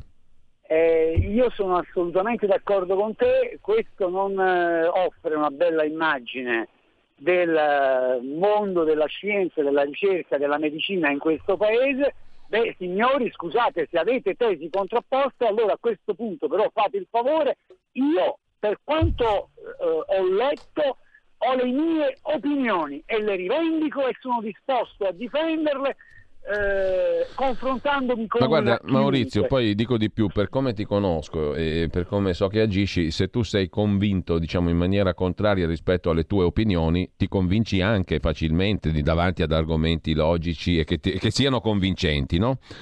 Peraltro, ecco, da un certo punto di vista. Io vorrei però, per esempio... Allora, da un certo punto domanda, di vista no, che è quello scientifico... Eh. Antonio Maggi, essendo vaccinato posso essere positivo. Antonio Maggi è il presidente dell'Ordine dei Medici di Roma o sbaglio? Il vaccino non protegge dal poter essere un contagiante. Eh, poi aggiunge eh, che eh, bisogna smetterla di far passare il messaggio che il non vaccinato è un pericolo pubblico per gli altri. Attenzione amici di RPL. No. Il Presidente dell'Ordine dei Medici di Roma è uno che sta proponendo a tutti di farsi il vaccino, però fa questa dichiarazione. Che cosa ci hanno raccontato in queste ore, in questi giorni, con un'opera terroristica di, indo- eh, di indottrinamento violenta? Inaccettabile. No, quello che, quello che, poi a me preme di eh, sottolineare è, è, mm, della tua azione, quello che da cittadino no, di questo paese io trovo convincente, essenziale e fondamentale della tua azione, è proprio questo, cioè finitela di trattarci come bambini, perché eh, io non sono né pro-vax né anti-vax per definizione, però non mi va di essere trattato come un minus abens dal punto di vista intellettuale, quindi nessuna paura del confronto ci deve essere, punto primo, e nessuna paura di mettere in luce tutte quante gli aspetti della realtà, perché altrimenti la propaganda, la propaganda è quello che dà fastidio e io non ho capito perché ci debba essere propaganda su un tema che invece si presterebbe per eccellenza a essere trattato da un punto di vista logico, medico, scientifico. Cioè finiamola di essere trattati come bambini dell'asilo, questo è un po' il discorso, no? Scusami se banali- banalizzo, no, no, banalizzo, metto no, terra a terra. Hai detto, hai detto le cose come stanno. Sì, è questo il punto. E soprattutto smettetela, insisto, perché quelle, le parole che state usando in queste ore, in queste settimane, sono pericolose. State mettendo l'uno contro l'altro i cittadini di questo paese, state radicalizzando le posizioni usando parole come disertore, reintente, eh, scovare, andiamo a caccia. Guardate che non è scoppiata la guerra, l'unica guerra che vedo per quanto mi riguarda e non solo in questi 18 mesi è quella eh, che eh, è stata mossa contro lo Stato di diritto, contro la democrazia, contro i diritti umani state molto attenti alle parole che andate utilizzando. E visto e spero davvero che ci sia questo confronto con il dottor Bassetti. Ecco, dottor Bassetti, vi anticipo una cosa, ma lei si rende conto quando fa affermazioni del tipo chi poi si ammala deve pagarsi le cure, qual è il messaggio che fa passare? A me dietro quell'affermazione ci vedo un po' di stato etico, è un'affermazione pericolosissima. Allora facciamo che chi eh, mangia male poi se vai in ospedale perché può ammalarsi, se mangi male, se assumi troppe calorie quotidianamente, se non fai ginnastica si paga le cure o cose di questo tipo. Ma dico, ma stiamo scherzando, dottor Bassetti? Stia attento. Maurizio, ti chiedo una sola cosa, poi ci risentiremo. Intanto ricordo che alle 10.30 tu eh, oggi sei a Potenza davanti alla sede della RAI, giusto? Assolutamente a partire dalle 10.30 sarò lì e proverò a entrare se mi dirai. Vediamo come va a finire questa mattina. Ecco, la cosa che ti volevo chiedere è questa. Oggi è la giornata, la notizia della decisione del governo di introdurre eh, la prima tappa del cosiddetto Green Pass, no? ehm, cioè non puoi andare in certi luoghi, in certe condizioni, cioè per ora abbastanza limitate, se non hai il famoso Green Pass, cioè se non sei vaccinato almeno con la prima dose. Mm? Davanti a questo, davanti a questo eh, poi verrà esteso probabilmente alla scuola, probabilmente ai trasporti, probabilmente anche ai, luoghi, probabilmente anche ai luoghi di lavoro, perché abbiamo citato prima un'intervista a Pietro Ichino sul Corriere della Sera che dice ma non c'è neanche bisogno di eh, farsi tante, come dire, fantasie, perché già il codice civile impone al datore di lavoro di garantire la sicurezza sui luoghi di lavoro e se il datore di lavoro ritiene che sicurezza uguale vaccino, può imporre al lavoratore già oggi, senza alcuna legge, il vaccino. Eh, questo dice Ichino, è un'opinione. Però il concetto è, cominciamo a discutere, l'ha detto anche Draghi ieri in conferenza stampa, ne discuteremo con i sindacati anche di questo aspetto. No? La richiesta di Confindustria, se non sei vaccinato o ti demansiono o ti mansiono in un'altra maniera o ti posso sospendere dal lavoro e dallo stipendio. Se ne parlerà. Allora io ti dico una cosa, mm, siccome la Costituzione ti chiede una cosa, questo Green Pass è diciamo, uno strumento per indurre alla vaccinazione in maniera uh, tutto sommato subdola, no? se vogliamo definirla così. Uh, dico subdola per capirci subito e per evitare, per evitare diciamo, sofismi. Uh, qualcuno osserva, credo giustamente, la Costituzione dice che per legge tu puoi introdurre degli obblighi. L'articolo 32 dà la libertà di, di, di scelta, no? nessuno può essere sottoposto a trattamento sanitario salvo che una legge stabilisca. Allora a questo punto non sarebbe più corretto che il Parlamento votasse una legge che introducesse un obbligo davanti al quale poi uno può fare l'obiettore di coscienza eventualmente, però è tutto più chiaro e lo Stato si assume le sue responsabilità in maniera trasparente, non dietro uno strumento para-amministrativo come il Green Pass. Cosa dici? Ma dico che sicuramente sarebbe tutto più chiaro, ma appunto lo Stato però poi dovrebbe assumersi le sue responsabilità. Eh, certo. Questo, eh, questi provvedimenti che io non esito a definire ricattatori, noi abbiamo uno Stato che sta ricattando i suoi cittadini che non ha nemmeno il coraggio di introdurre un obbligo mm. e quindi prova a introdurlo co- surrettiziamente con provvedimenti indegni, coercitivi, per quanto mi riguarda vale eh, già a partire dal 44 No, perché scusami, eh, non voglio interromperti Maurizio, però mi è venuto in mente al volo. Ieri Draghi dice chi non si vaccina è un omicida. Eh? Allora, a, scusami, no, ma, a, parte, no, ma allora, a questo punto, a questo Draghi, punto, se tu la pensi... Il Presidente del Consiglio Draghi dovrebbe vergognarsi per questa dichiarazione. No, e perché... forse qualcuno che ha il governo con Draghi dovrebbe farglielo notare con forza perché questo teatrino ha anche stancato per dirla tutta. Perché a me sembra che sia in corso un teatrino. E allora se sei convinto di alcune cose o le fai valere con forza non si può accettare che il Presidente del Consiglio di un paese democratico faccia affermazioni di questo tipo e non si può accettare che in un paese come il nostro vengano adottati provvedimenti violenti, coercitivi, ricattatori. Abbiate il coraggio, come hai detto tu, di introdurre un obbligo e poi ne discutiamo. Quello che so però, se consenti, mm. è che forse è, è piacerebbe, a me piacerebbe tanto che il dottor Malone, il dottor Van der Bosch, il premio Nobel Jean-Luc Montagnier e altri, visto che in Italia nessuno ha il coraggio di accettarlo un confronto, si confrontassero con alcuni signori perché a me sembra di aver capito, ma è nelle righe di quello che leggiamo oggi, finalmente stanno iniziando a dire che il virus non sarà eradicato, che dobbiamo conviverci. Poi ci sarebbe anche un bel punto interrogativo, perché su questo eh, a me non, hanno, non mi hanno per niente convinto.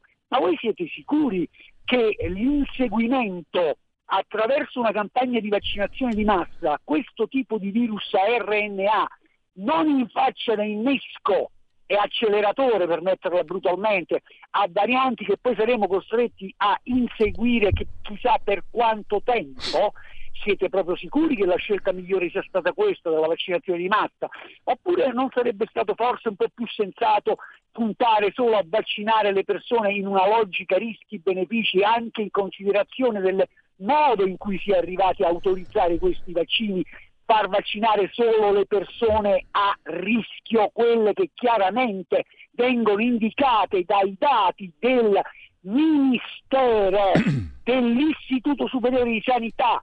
Vogliamo parlare di questo o no? Spiace davvero quello che mi è riferito, e cioè che il ceto medico di questo paese, che il ceto scientifico di questo paese, che ha espresso opinioni in dissenso, non abbia nemmeno il coraggio di farle valere. E va bene, allora quelle opinioni, signori, le difendo io, perché mi avevate convinto, anzi sono convinto di, quella, di queste posizioni che appartengono anche a una parte del ceto scientifico internazionale, dopodiché qualcuno deve sempre spiegarmi perché il dottor Rasi ha detto che abbiamo sbagliato tutto, abbiamo sbagliato la standardizzazione delle cure e che grazie a quegli errori probabilmente abbiamo provocato decine di migliaia di morti e magari qualcuno mi spieghi anche come devo interpretare.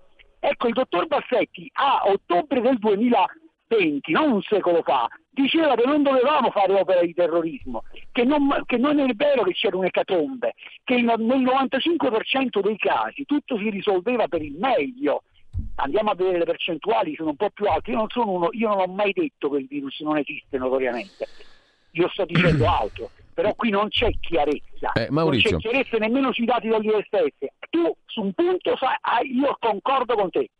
Presidente Draghi, anziché fare terrorismo gratuito rispetto a qualcosa che non esiste come ha affermato il Presidente dell'Ordine dei Medici di Roma, abbiate il coraggio di introdurre un obbligo. No, ma... io, per quanto mi riguarda lo stato dell'arte, per quanto riguarda il signor Bolognetti, io sarò il primo che farà disobbedienza civile rispetto a un obbligo. Ma infatti, guarda, voglio chiudere citando esattamente le parole che ha detto Draghi ieri in conferenza stampa. Potete anche rivedervi la conferenza stampa sull'ANSA, sul sito del governo, dovunque, integralmente, senza manipolazioni. Chi invita a non vaccinarsi invita a morire non ti vaccini. Vergognoso. Aspetta, non, Vergognoso. Ti, non ti vaccini, ti ammali, muori. Oppure fai morire, cioè non ti vaccini, ti ammali, contagi, lui o lei muore, qualcuno muore. Sono le parole esatte pronunciate da Draghi. Draghi può, si, gli si può dire di tutto, ma non è un uomo abituato a non pesare le parole, no? Eh, appunto, diciamo, diciamo non è un Salvini qualunque. No, perdonami, perdonami, la battuta, non è un Salvini qualunque perché a Salvini viene rimproverato di dire parole in libertà. Allora, no, Dra- io, credo che, io credo, se permetti da questa emittente, l'unica cosa che eh, mi sento di dire a Salvini. Intanto concordo con lui per quel che ha espresso, perché credo che abbia delle buone e ottime ragioni per ciò che concerne la vaccinazione eh, degli adolescenti. Assolutamente d'accordo. Follia sul piano dei rischi-benefici sulla base di tutti gli elementi che abbiamo a disposizione. Quindi il linciaggio a Salvini per quanto riguarda queste dichiarazioni è stato scandaloso. È, è fatto da persone che evidentemente non vogliono ragionare nel merito di alcune cose. Per il resto no, potrei dire a Salvini, eh, caro eh, Matteo, eh beh, però questa roba di, del Presidente Draghi è inaccettabile, anche alla luce, insisto, delle dichiarazioni del Presidente dell'Ordine dei ecco, Medici di Roma. Chiudo con un'osservazione. Alla RAI, la RAI inviterà il Presidente dell'Ordine dei Medici di Roma per chiedergli di replicare quello che ha detto in una trasmissione di nicchia radiofonica eh, le cose che ti ho citato prima, consentimi di dubitarne perché romperebbe la narrazione terroristica che in questo momento serve da coercizione e da convinzione. Ecco, però... Guardate, così non andate da nessuna allora, parte. Io voglio Con tornare... non si va da nessuna eh, parte. Eh, eh, appunto, io voglio tornare in chiusura di questa nostra breve conversazione, Maurizio, su questo punto politico per me essenziale, ineludibile direi, non si può girarci intorno a questo punto, perché se un Presidente del Consiglio mi dice, ripeto, se non ti vaccini muori, o peggio ancora, fai morire morire qualcuno, cioè sei un omicida, sei non solo un suicida, ma un omicida, a quel allo punto... stato dell'arte, scusami Giulio, allo stato dell'arte, in base a quello che stanno dicendo loro, non io, semmai, semmai è, il, è quello che è vaccinato che potrebbe essere potenzialmente pericoloso per chi ha deciso di non farlo. Uno avrà il diritto su una serie di elementi disponibili di decidere per sé cosa è meglio per sé però ti, ti, dico, se io sono un presidente del Consiglio, cioè ho la responsabilità di governare un paese e la penso così, allora ho l'obbligo di dire alle forze della mia amplissima maggioranza, quindi in Parlamento non ho problemi, di fare una legge Perché se non faccio una legge per proteggere dal suicidio e dall'omicidio di massa, perché di quello stiamo Eh. parlando, allora io posso essere incriminato o no per avere omesso di fare una Lo legge? sai che mi piace questa posizione che stai esprimendo? Ma mi sembra Eh. logica o sbaglio? No, ma guarda, te l'ho già detto prima. E allora, se la volete mettere su questo piano, abbiate il coraggio di andare fino in fondo. No, perché uno lo denuncia per strage Draghi domani, no? Ma veramente io, io li denuncerei per strage, anzi credo di averlo già fatto per, quello, per come hanno gestito questa pandemia nel 2020. Poi che io debba ascoltare il eh, signor Zingaretti, che usa anche lui parole indegne eh, da terrorismo mediatico, inaccettabili, che faccia il linciaggio. Signor Zingaretti, ma lei non era quello che il 28 febbraio andava a Milano a farsi la pericena, magari con la eco che eh, la accompagnava di Nardella che diceva abbraccia un, ci- un cinese? Ma la volete finire di fare i pagliacci e i buffoni? Altro che Partito Democratico. Qua di democratico in questo paese c'è rimasto poco e niente, anzi più niente che poco. Maurizio, eh, 10.30, sede Rai di Potenza, la tua azione dimostrativa con tanto di aspirapolvere. hm? no, noi so- sì, so- sorridiamo. Carter, Allora, si sor- accenderò l'aspirapolvere. Il problema è trovare la corrente fuori. Eh, eh, si sorride, però almeno a me, a me- a me pare veramente che non possiamo girarci intorno a sta cosa, se no digeriamo veramente Senti, tutto. posso dirti grazie per questo vivace momento che ci siamo regalati, che spero abbiamo regalato agli ascoltatori di RPL. Grazie davvero. Non preparato, ma un, è venuto fuori dalla, dalla lettura no. dei giornali di stamani. E, e io ci credo Una- però a questo punto, eh. per me non mi- ehm, cioè, a questo punto diventa essenziale, a questo- eh, perché se un presidente, ripeto, un presidente del Consiglio, se no, se no continuiamo a scherzare, a ridere, a girarci... Sì, continuiamo con, eh, con l'opera di indottrinamento, di Appunto. terrorismo e di tutto il resto. Va Fate bene. le persone serie. Fate le persone serie. Allora, Eh, speriamo di, serie. di poter organizzare il confronto fra te e Bassetti, che ringrazio già in anticipo se dovesse accettare, perché ha già manifestato l'intenzione di farlo, questo confronto, quindi uno dei pochi, praticamente Beh, l'unico. eh, almeno Bassetti accetta di confrontarsi con Bolognetti, peccato che qualche medico non accetti di confrontarsi con Bassetti. Eh, eh, sì, infatti. Va Va bene. bene. Grazie a. Maurizio Giulio, un Bolognetti. abbraccio e un saluto agli ascoltatori di RP. Buona azione dimostrativa. A più tardi. Grazie, grazie. Ciao. Allora, adesso ci tiriamo un po' su con la musica. Eh, la sonata per pianoforte in Si bemolle maggiore opera 8, introduzione, l'allegro, allegro ci vuole più che mai, di Edward Marxen. Chi è? È un musicista tedesco, fra i suoi allievi Johannes Brahms, nasce oggi, il 23 luglio del 1806, ad Amburgo.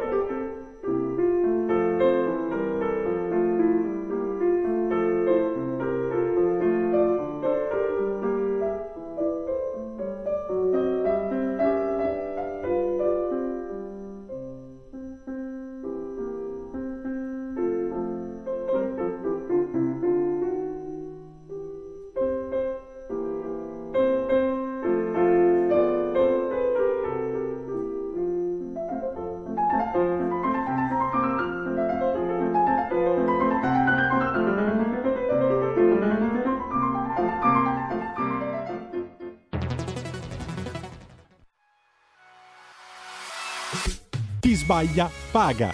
Ci metto la firma. Referendum giustizia. 1. Riforma del CSM. Stop allo strapotere delle correnti. 2. Responsabilità diretta dei magistrati. Più tutele per i cittadini. Chi sbaglia paga. 3. Equa valutazione dei magistrati. I magistrati non possono essere controllati solo da altri magistrati. 4. Separazione delle carriere dei magistrati. Stop alle porte girevoli per ruoli e funzioni. 5. Limiti agli abusi della custodia cautelare. Per una giustizia giusta è un equo processo per tutti. 6. Abolizione decreto Severino. Più tutele per sindaci e amministratori.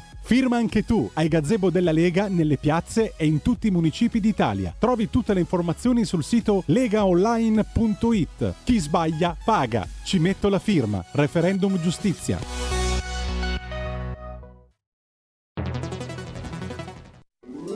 Stai ascoltando RPL. la tua voce libera, senza filtri né censura. La tua radio.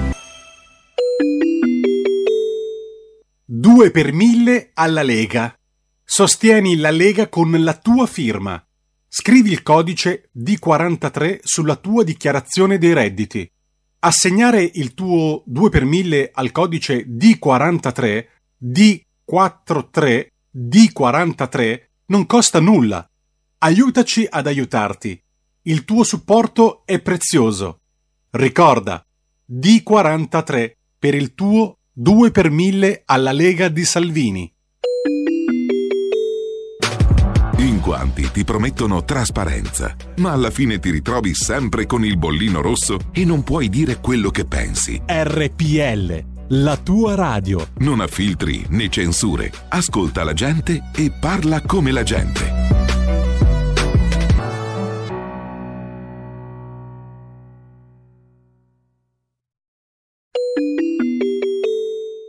Qui Parlamento.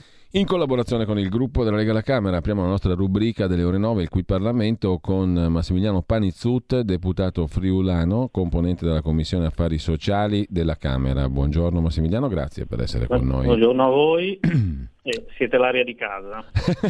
meno male, meno male. Questa è una bella definizione, mi piace molto. Eh, e la radio è un po' una comunità, non dico casa, però comunità certamente. È casa per noi, diciamo più intimi, tra virgolette, però è una comunità per chi ci ascolta. Una comunità che- nella quale si discute, si parla, si cerca di ragionare.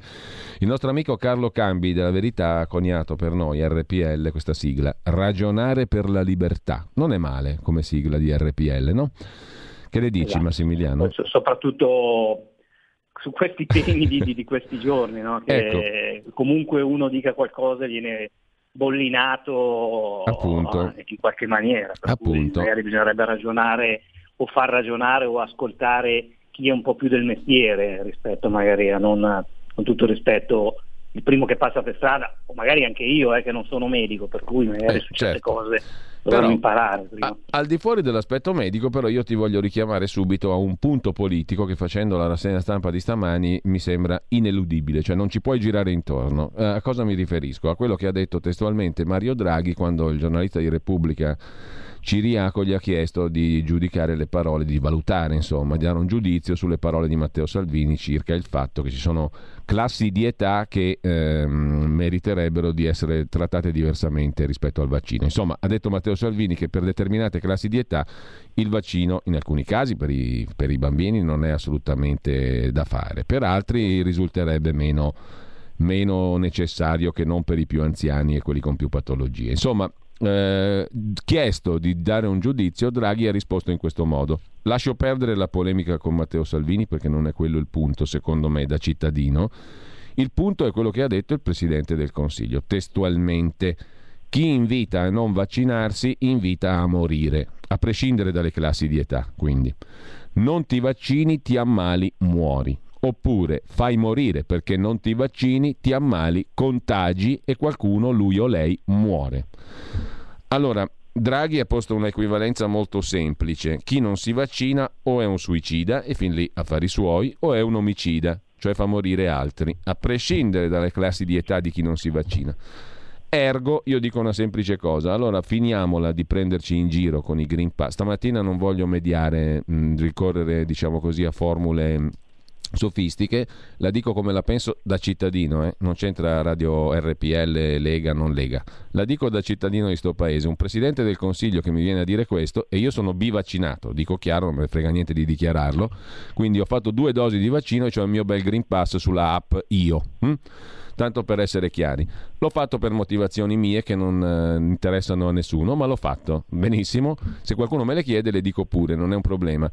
Eh, non ho niente da nascondere come tutti i cittadini normali di questo paese, mm, però un presidente del Consiglio che a me bivaccinato mi viene a dire una cosa del genere mi impone di fare un ragionamento. Allora tu, Presidente del Consiglio, chiedi alla tua amplissima maggioranza, come non se n'è mai vista in questo Paese, di approvare per legge l'obbligo del vaccino. Non mi inventi il Green Pass a tappe, perché ad agosto allora si muore di meno, a settembre si morirà di più, eh, a maggio si è morti di meno. Di... No, allora, se tu sei davanti a un pericolo mortale come quello che tu mi hai descritto, senza eccezioni, perché tu mi hai detto o eh, ti vaccini o fai morire, punto e basta.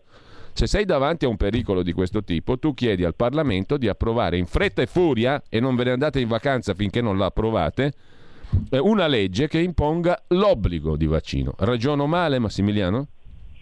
No, allora, sicuramente eh, le parole di Draghi sono molto forti, però io non la metterei sempre come in Italia si fa con tutto, Draghi contro Salvini, appunto, contro... appunto.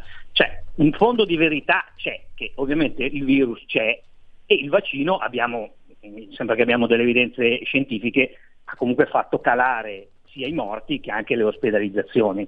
Cioè noi dobbiamo pensare che eh, tanto comunque anche il problema delle varianti per cui anche chi è vaccinato si può prenderlo eccetera, però abbiamo avuto terapie intensive quasi a zero. E secondo me il pericolo invece è che aumentino, quindi sicuramente non è che agosto perché andiamo in vacanza tutti ci moriamo meno, però se c'è comunque una recrudescenza anche di queste varianti, il pericolo c'è. Ma anche lì il discorso è sempre quello, cioè perché deve essere bollinato come Novax oppure mm. Provax? Oppure, cioè, no, non si riesce mai, in, tra l'altro se mi permetti la filosofia, probabilmente mm. ognuno può dirla un po' come la pensa, ma la scienza dovrebbe essere cioè, come la matematica, cioè i risultati e in base a quello eh, cioè, tu, tu trai le conclusioni, per cui eh, e, e, lo dico io, che, visto che sono anche fin di studi giornali, che io non ho fatto il vaccino, ma non sono Novax, per me il vaccino serve, serve assolutamente per certe categorie a rischio più fragili, in certi paesi d'Europa, anche, anche, anche lì cioè siamo in Europa, parliamo tanto di Europa, però mi pare che in Germania e in Gran Bretagna non, non hanno invitato i minorenni a vaccinarsi, per cui anche lì perché eh, n- non c'è una linea unica cui poi ci si attiene, cioè un giorno che il vaccino tu dici devono farlo obbligatorio. Ma certo, per legge. Se obbligatorio eh, lo, lo, faremo se, se è obbligatorio. Io credo che però si possa anche ragionare in altri termini. No, ma cioè, sai, no, no, no, forse non mi sono spiegato bene, Massimiliano. Il punto è, se un presidente del Consiglio mi dice... Sì, sì, no, tu, tu dici, cioè, sì, sì. tu ah, muori, tu muori o contagi. Palle, eh. No, allora a un certo punto siamo chiari. Non è che mi introduci in subordine uno strumento come il Green Pass per cui non posso andare al teatro, poi domani non posso prendere il treno, poi dopodomani non vado a scuola. No, allora mi imponi l'obbligo, davanti a un obbligo di legge io sarò libero.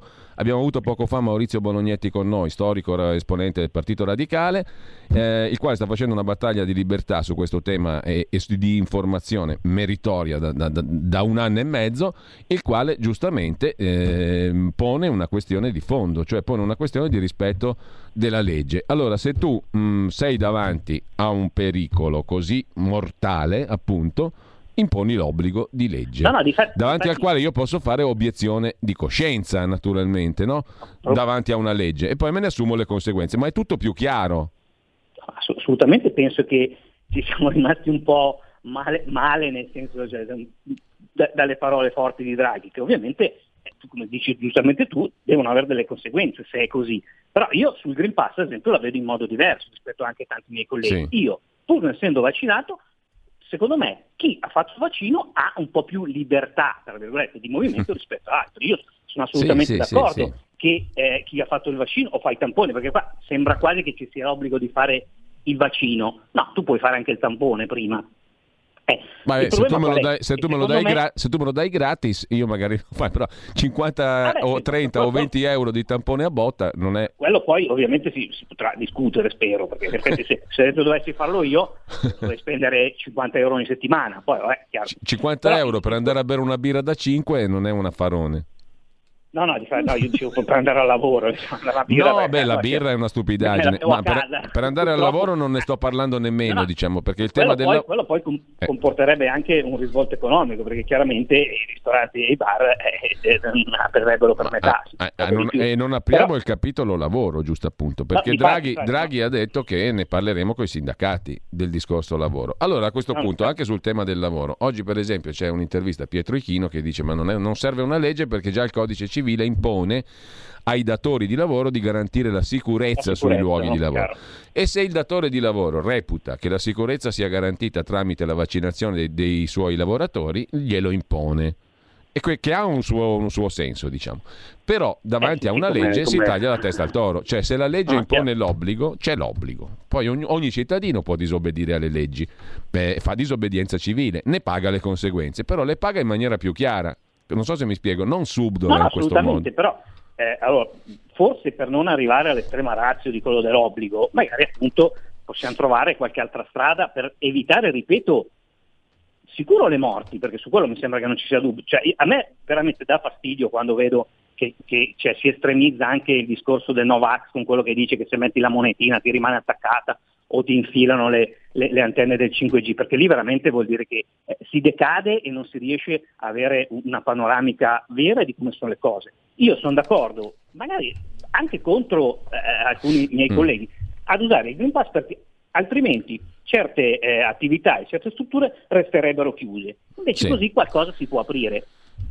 e vediamo nel contempo se la gente intanto si vaccina di più, anche Panizzut magari si vaccinerà, perché sennò è inutile che venga a parlare, e dopo vediamo come sarà la situazione. Il problema è sempre buttarla o in politica Sì, sì, e non sì, usare sì. magari un po' di gradualità ed equilibrio nelle cose. Insomma, più pragmatismo. Io ho capito bene anche la tua posizione pragmatica, diciamo così, empirica. E poi mi permetto, se, se mi Mm. permetti, magari potremmo anche ascoltare un po' di più eh, i nostri governatori che eh, l'hanno vissuta in prima persona, cioè il fatto di avere gli ospedali pieni, il fatto di non poter aprire le scuole e Mm. di avere la gente eh, sotto, so- sotto la, la regione ogni giorno che protestava. Cioè, magari ascoltiamoci tutti e poi arriviamo a una sintesi sulle cose. Io ripeto poi, io non vorrei mai arrivare all'obbligo di qualcosa, probabilmente bisogna spiegare, spiegare anche a Panizzut che ha paura del vaccino cos'è il vaccino e magari che non è Ecco, così ma per- drammatico. Certo, i casi, i casi di, di- di- di- di- che, che puoi anche morire estremi col vaccino, è chiaro che magari uno su 100.000 ci può essere, qualche reazione avversa ci può essere, ma non è che se ti viene un eritema di due giorni è una reazione avversa mortale. Cioè, anche lì, secondo me, Mm. Certo, certo. ripeto, bisogna ascoltare un po' più la medicina e non le persone di pancia, perché anche a me se mi obblighi magari mi girano un po' le balle. Scusate Eh, termine. scusami Massimiliano, perché hai paura del vaccino? Eh, questa è una buona domanda, ma intanto perché ti dico, non c'entra niente ovviamente con questo vaccino, chiaro che non c'entra nulla, in famiglia ho un caso di un parente che è stato segnato da un vaccino quando era piccolo, ripeto non c'entra nulla, quindi probabilmente siccome io non prendo mai medicinali, fino adesso ho avuto la fortuna di non prenderli, probabilmente, ripeto, probabilmente è anche una questione di educazione e di cultura su- su- sul vaccino. Sicuramente, ripeto, il vaccino non ha il 5G e la scheda telefonica. D'altra parte non, non è nemmeno fatto dall'antica erboristeria con le erbe di campo, sicuramente qualcosa c'è. Probabilmente se la scienza mh, riuscisse a spiegare bene queste cose e mh, ci fossero i matti dall'altra parte, avremmo un equilibrio e potremmo anche valutare cosa fare. Io ti dico, guarda, io ti dico, cioè, vabbè, per dire, io l'avevo anche prenotato, un po' disdetto, per cui so- sono veramente in un, um, un contrasto interno mio eh, che però vabbè, non c'entra niente, credo che non interessi nemmeno agli ascoltatori. Eh, però ripeto che il vaccino serva e che qualcosa e qualche morto probabilmente ce lo siamo risparmiato scusate il termine, è chiaro. Eh, poi secondo me eh, poi puoi dire, eh sì, però c'è la mascherina, c'è le distanze. Ultimamente secondo me non so se abbiamo visto anche quando si faceva festa giustamente per l'Italia, ci siamo dimenticati ogni tanto che c'è ancora qualcosa che non, che che non va in giro. Eh.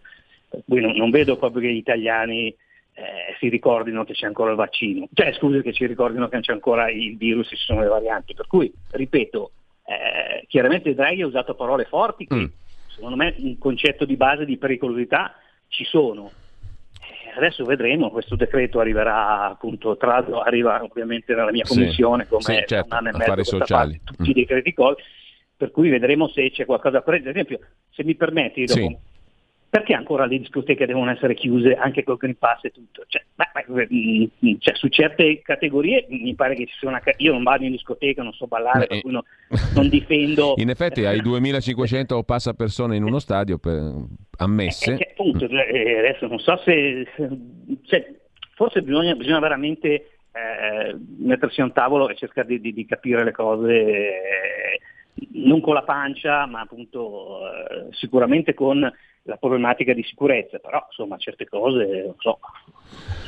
Allora, eh, senti, mh, il tempo è poco, noi dobbiamo salutarci per ragioni di tempo. Io ti ringrazio però perché mh, è bello Ringrazio io voi come sempre, mi spiace non essere proprio della materia, anche io ogni tanto probabilmente usare la pancia per certi discorsi, però No, no, però io apprezzo anche il discorso che hai fatto tu, pragmaticamente parlando, no? perché poi ciascun punto di vista ci arricchisce, questo è il senso, il bello della radio, che non è il tweet, che non è Facebook, dove ognuno spara le sue e finisce lì, ma si dialoga, si riflette, si ha tempo per tornare sulle cose, si sentono voci differenti e anche le cose non può essere un condivisibili. per imparare, anche, Eh, certo, cioè, certo. perché, ripeto, sicuramente il Green Pass per andare in bagno non serve, però magari per qualcosa, per riaprire e per poter dare un po' di respiro a delle attività che all'anno scorso erano chiuse, eh, cioè, cioè, Certo. non so.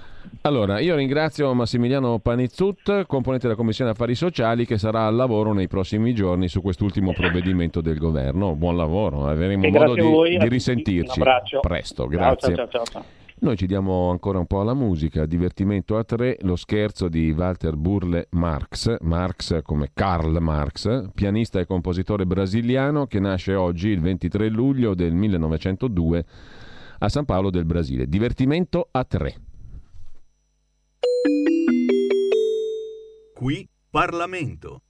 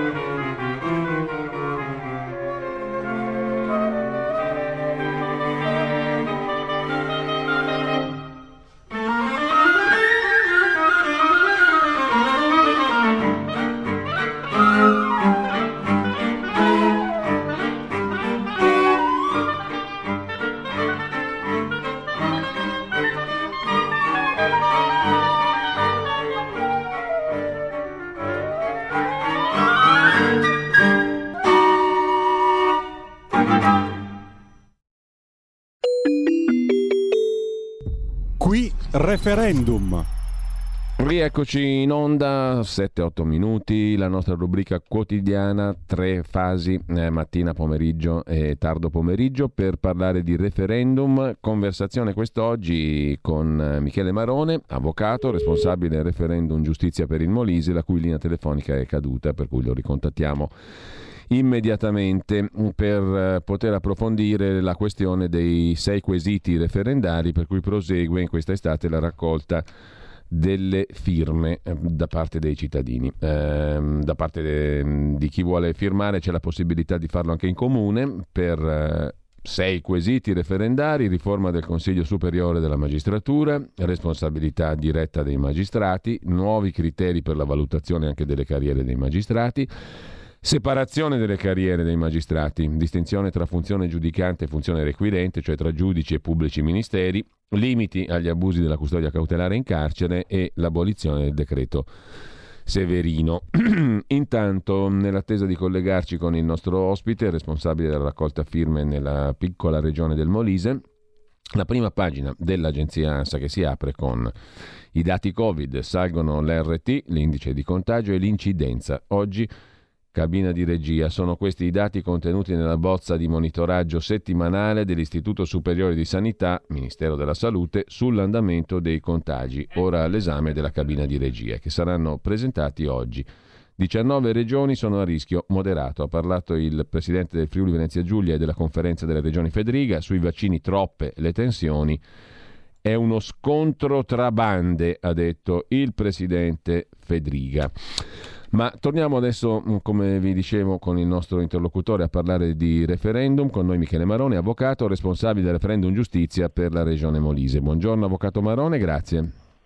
Buongiorno a lei, buongiorno a tutti i radioascoltatori. Ho brevemente, ho brevemente, riassunto, Avvocato Marone, i sei quesiti sì. eh, oggetto della raccolta firme referendaria, sì. che mm, sì. credo abbia un buon riscontro di adesioni, ma glielo chiedo a parte. Prima di entrare però nell'argomento referendum, le chiedo una sua valutazione su un altro dei temi del giorno. Il governo ha messo la fiducia sulla riforma della giustizia Cartabia, riforma che è stata mm, in parte lodata, in parte criticata, eh, anche aspramente, qualcuno l'ha ribattezzata utilizzata salva ladri, salva mafia per la questione dell'improcedibilità, cioè il processo va a finire se non si esercita in secondo grado, dal secondo grado in avanti entro determinati limiti temporali sui quali si discute, certo. però l'introduzione certo. della fiducia da parte del governo pone anche limiti alla discussione, cioè si discuterà fino a un certo punto. Il principio base è che dal secondo grado di giudizio in poi, entro determinati eh, tempi, il processo si deve celebrare, se no diventa improcedibile cioè praticamente sì. finisce lì. Allora, lei da avvocato come la valuta intanto la riforma Cartabia, che è una cosa parallela rispetto ai referendum? Allora, innanzitutto eh, bisogna dire che la riforma eh, eh della giustizia proposta eh, da questo governo è assolutamente di natura tecnica ed è assolutamente sussidiaria alla raccolta firme, quindi alla proposta di riforma della giustizia giusta che chiediamo noi come, come Lega eh, insieme ai radicali. Quindi non è alternativa ma sono sussidiarie le due cose. E, mm. e chiaramente e questo governo sta portando avanti questi temi che sono la riforma del procedimento eh, civile e la riforma del, del processo penale, sì. per esempio, e sono eh, di natura tecnica. Invece i temi che sono oggetto dei seguiti referendari sono dei temi che interessano dei diritti costituzionalmente garantiti che sono di natura eh, eh, politica, cioè interessano ogni singolo cittadino, per cui solo la politica può trattare questi temi. Per cui ben venga il referendum, visto che il Parlamento finora non se n'è interessato di questi temi. Per tornare alla domanda che mi, fa, eh, che mi ha appena fatto in merito alla questione della improcedibilità, ebbene sì. eh, io da avvocato e da eh, eh diciamo, eh, io ho pieno rispetto del principio della non colpevolezza fino alla sentenza definitiva, quindi fino al giudizio di Cassazione, ebbene è giusto che se non, ci, non, vengono rispettati dei termini, poi eh, il procedimento eh, deve diventare improcedibile. Mm. Questa è anche rappresenta uno stimolo per l'apparato amministrativo della giustizia a lavorare. Quindi anche i funzionari, magistrati, cancellieri, tutti devono far sì che i procedimenti eh, vadano spediti e arrivino al più presto a conclusione. Ecco, cui... faccio l'avvocato del diavolo e magari dico una solenne sì. stupidaggine, certo. avvocato Marone, però mi dica, viene da dire, dica. non è che magari si corre il rischio che per fare i processi nei tempi uno la taglia corta e condanna l'innocente. Facciamola corta, lo condanniamo. Ah. No, no, no, no, eh, assolutamente, questo, eh, questo no, non può assolutamente passare. Questo, questo no, è, è, una stupidaggine eh. presumibilmente, eh, per carità, no, però no, mi viene da dire, se io metto eh. tempi troppo costretti all'esercizio dell'azione giudiziaria, il giudice che vuole condannare condanna più rapidamente. Ma no, no, no, eh, anche perché c'è bisogno in ogni caso di riscontri probatori mm. certi al di là di ogni ragionevole dubbio, per cui è necessario che quando viene assunta una decisione venga assunta sulla scorta di riscontri probatori che debbono eh, avere proprio una loro contessa e una loro certo, certezza. Certo. Io mi riferivo alla, mm. all'abbreviazione dei termini proprio sotto il profilo garantista, cioè se, eh, se c'è bisogno, eh, eh, io mi riferisco più al profilo della prescrizione, no?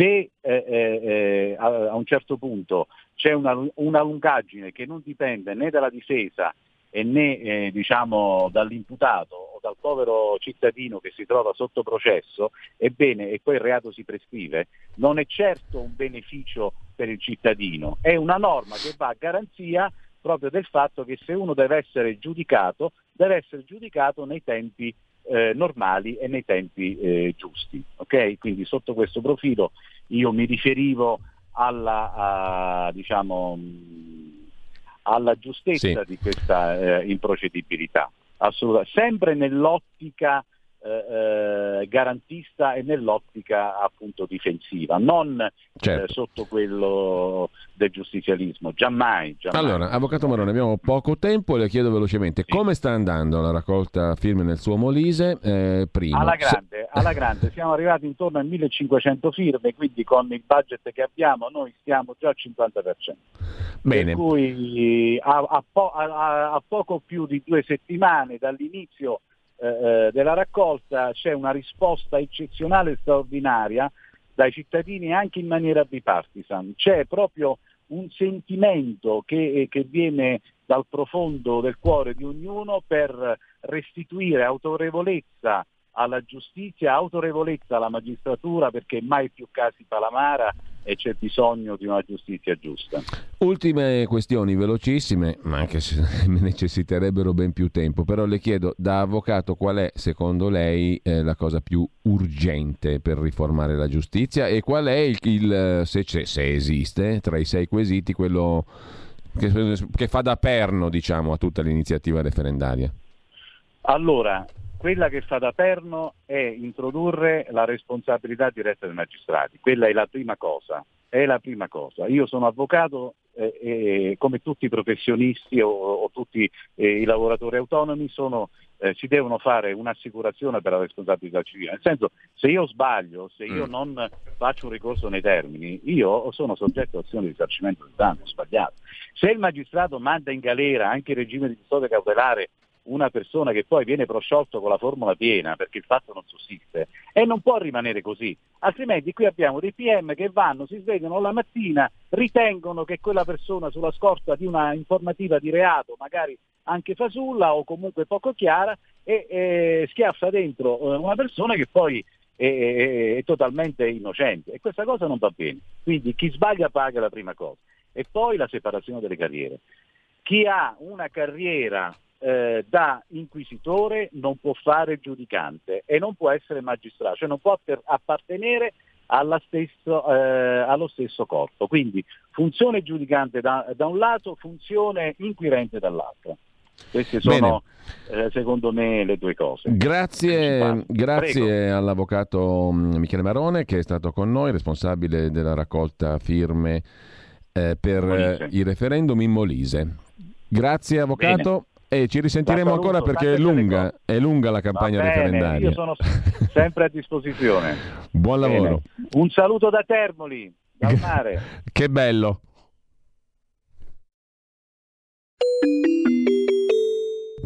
Qui referendum.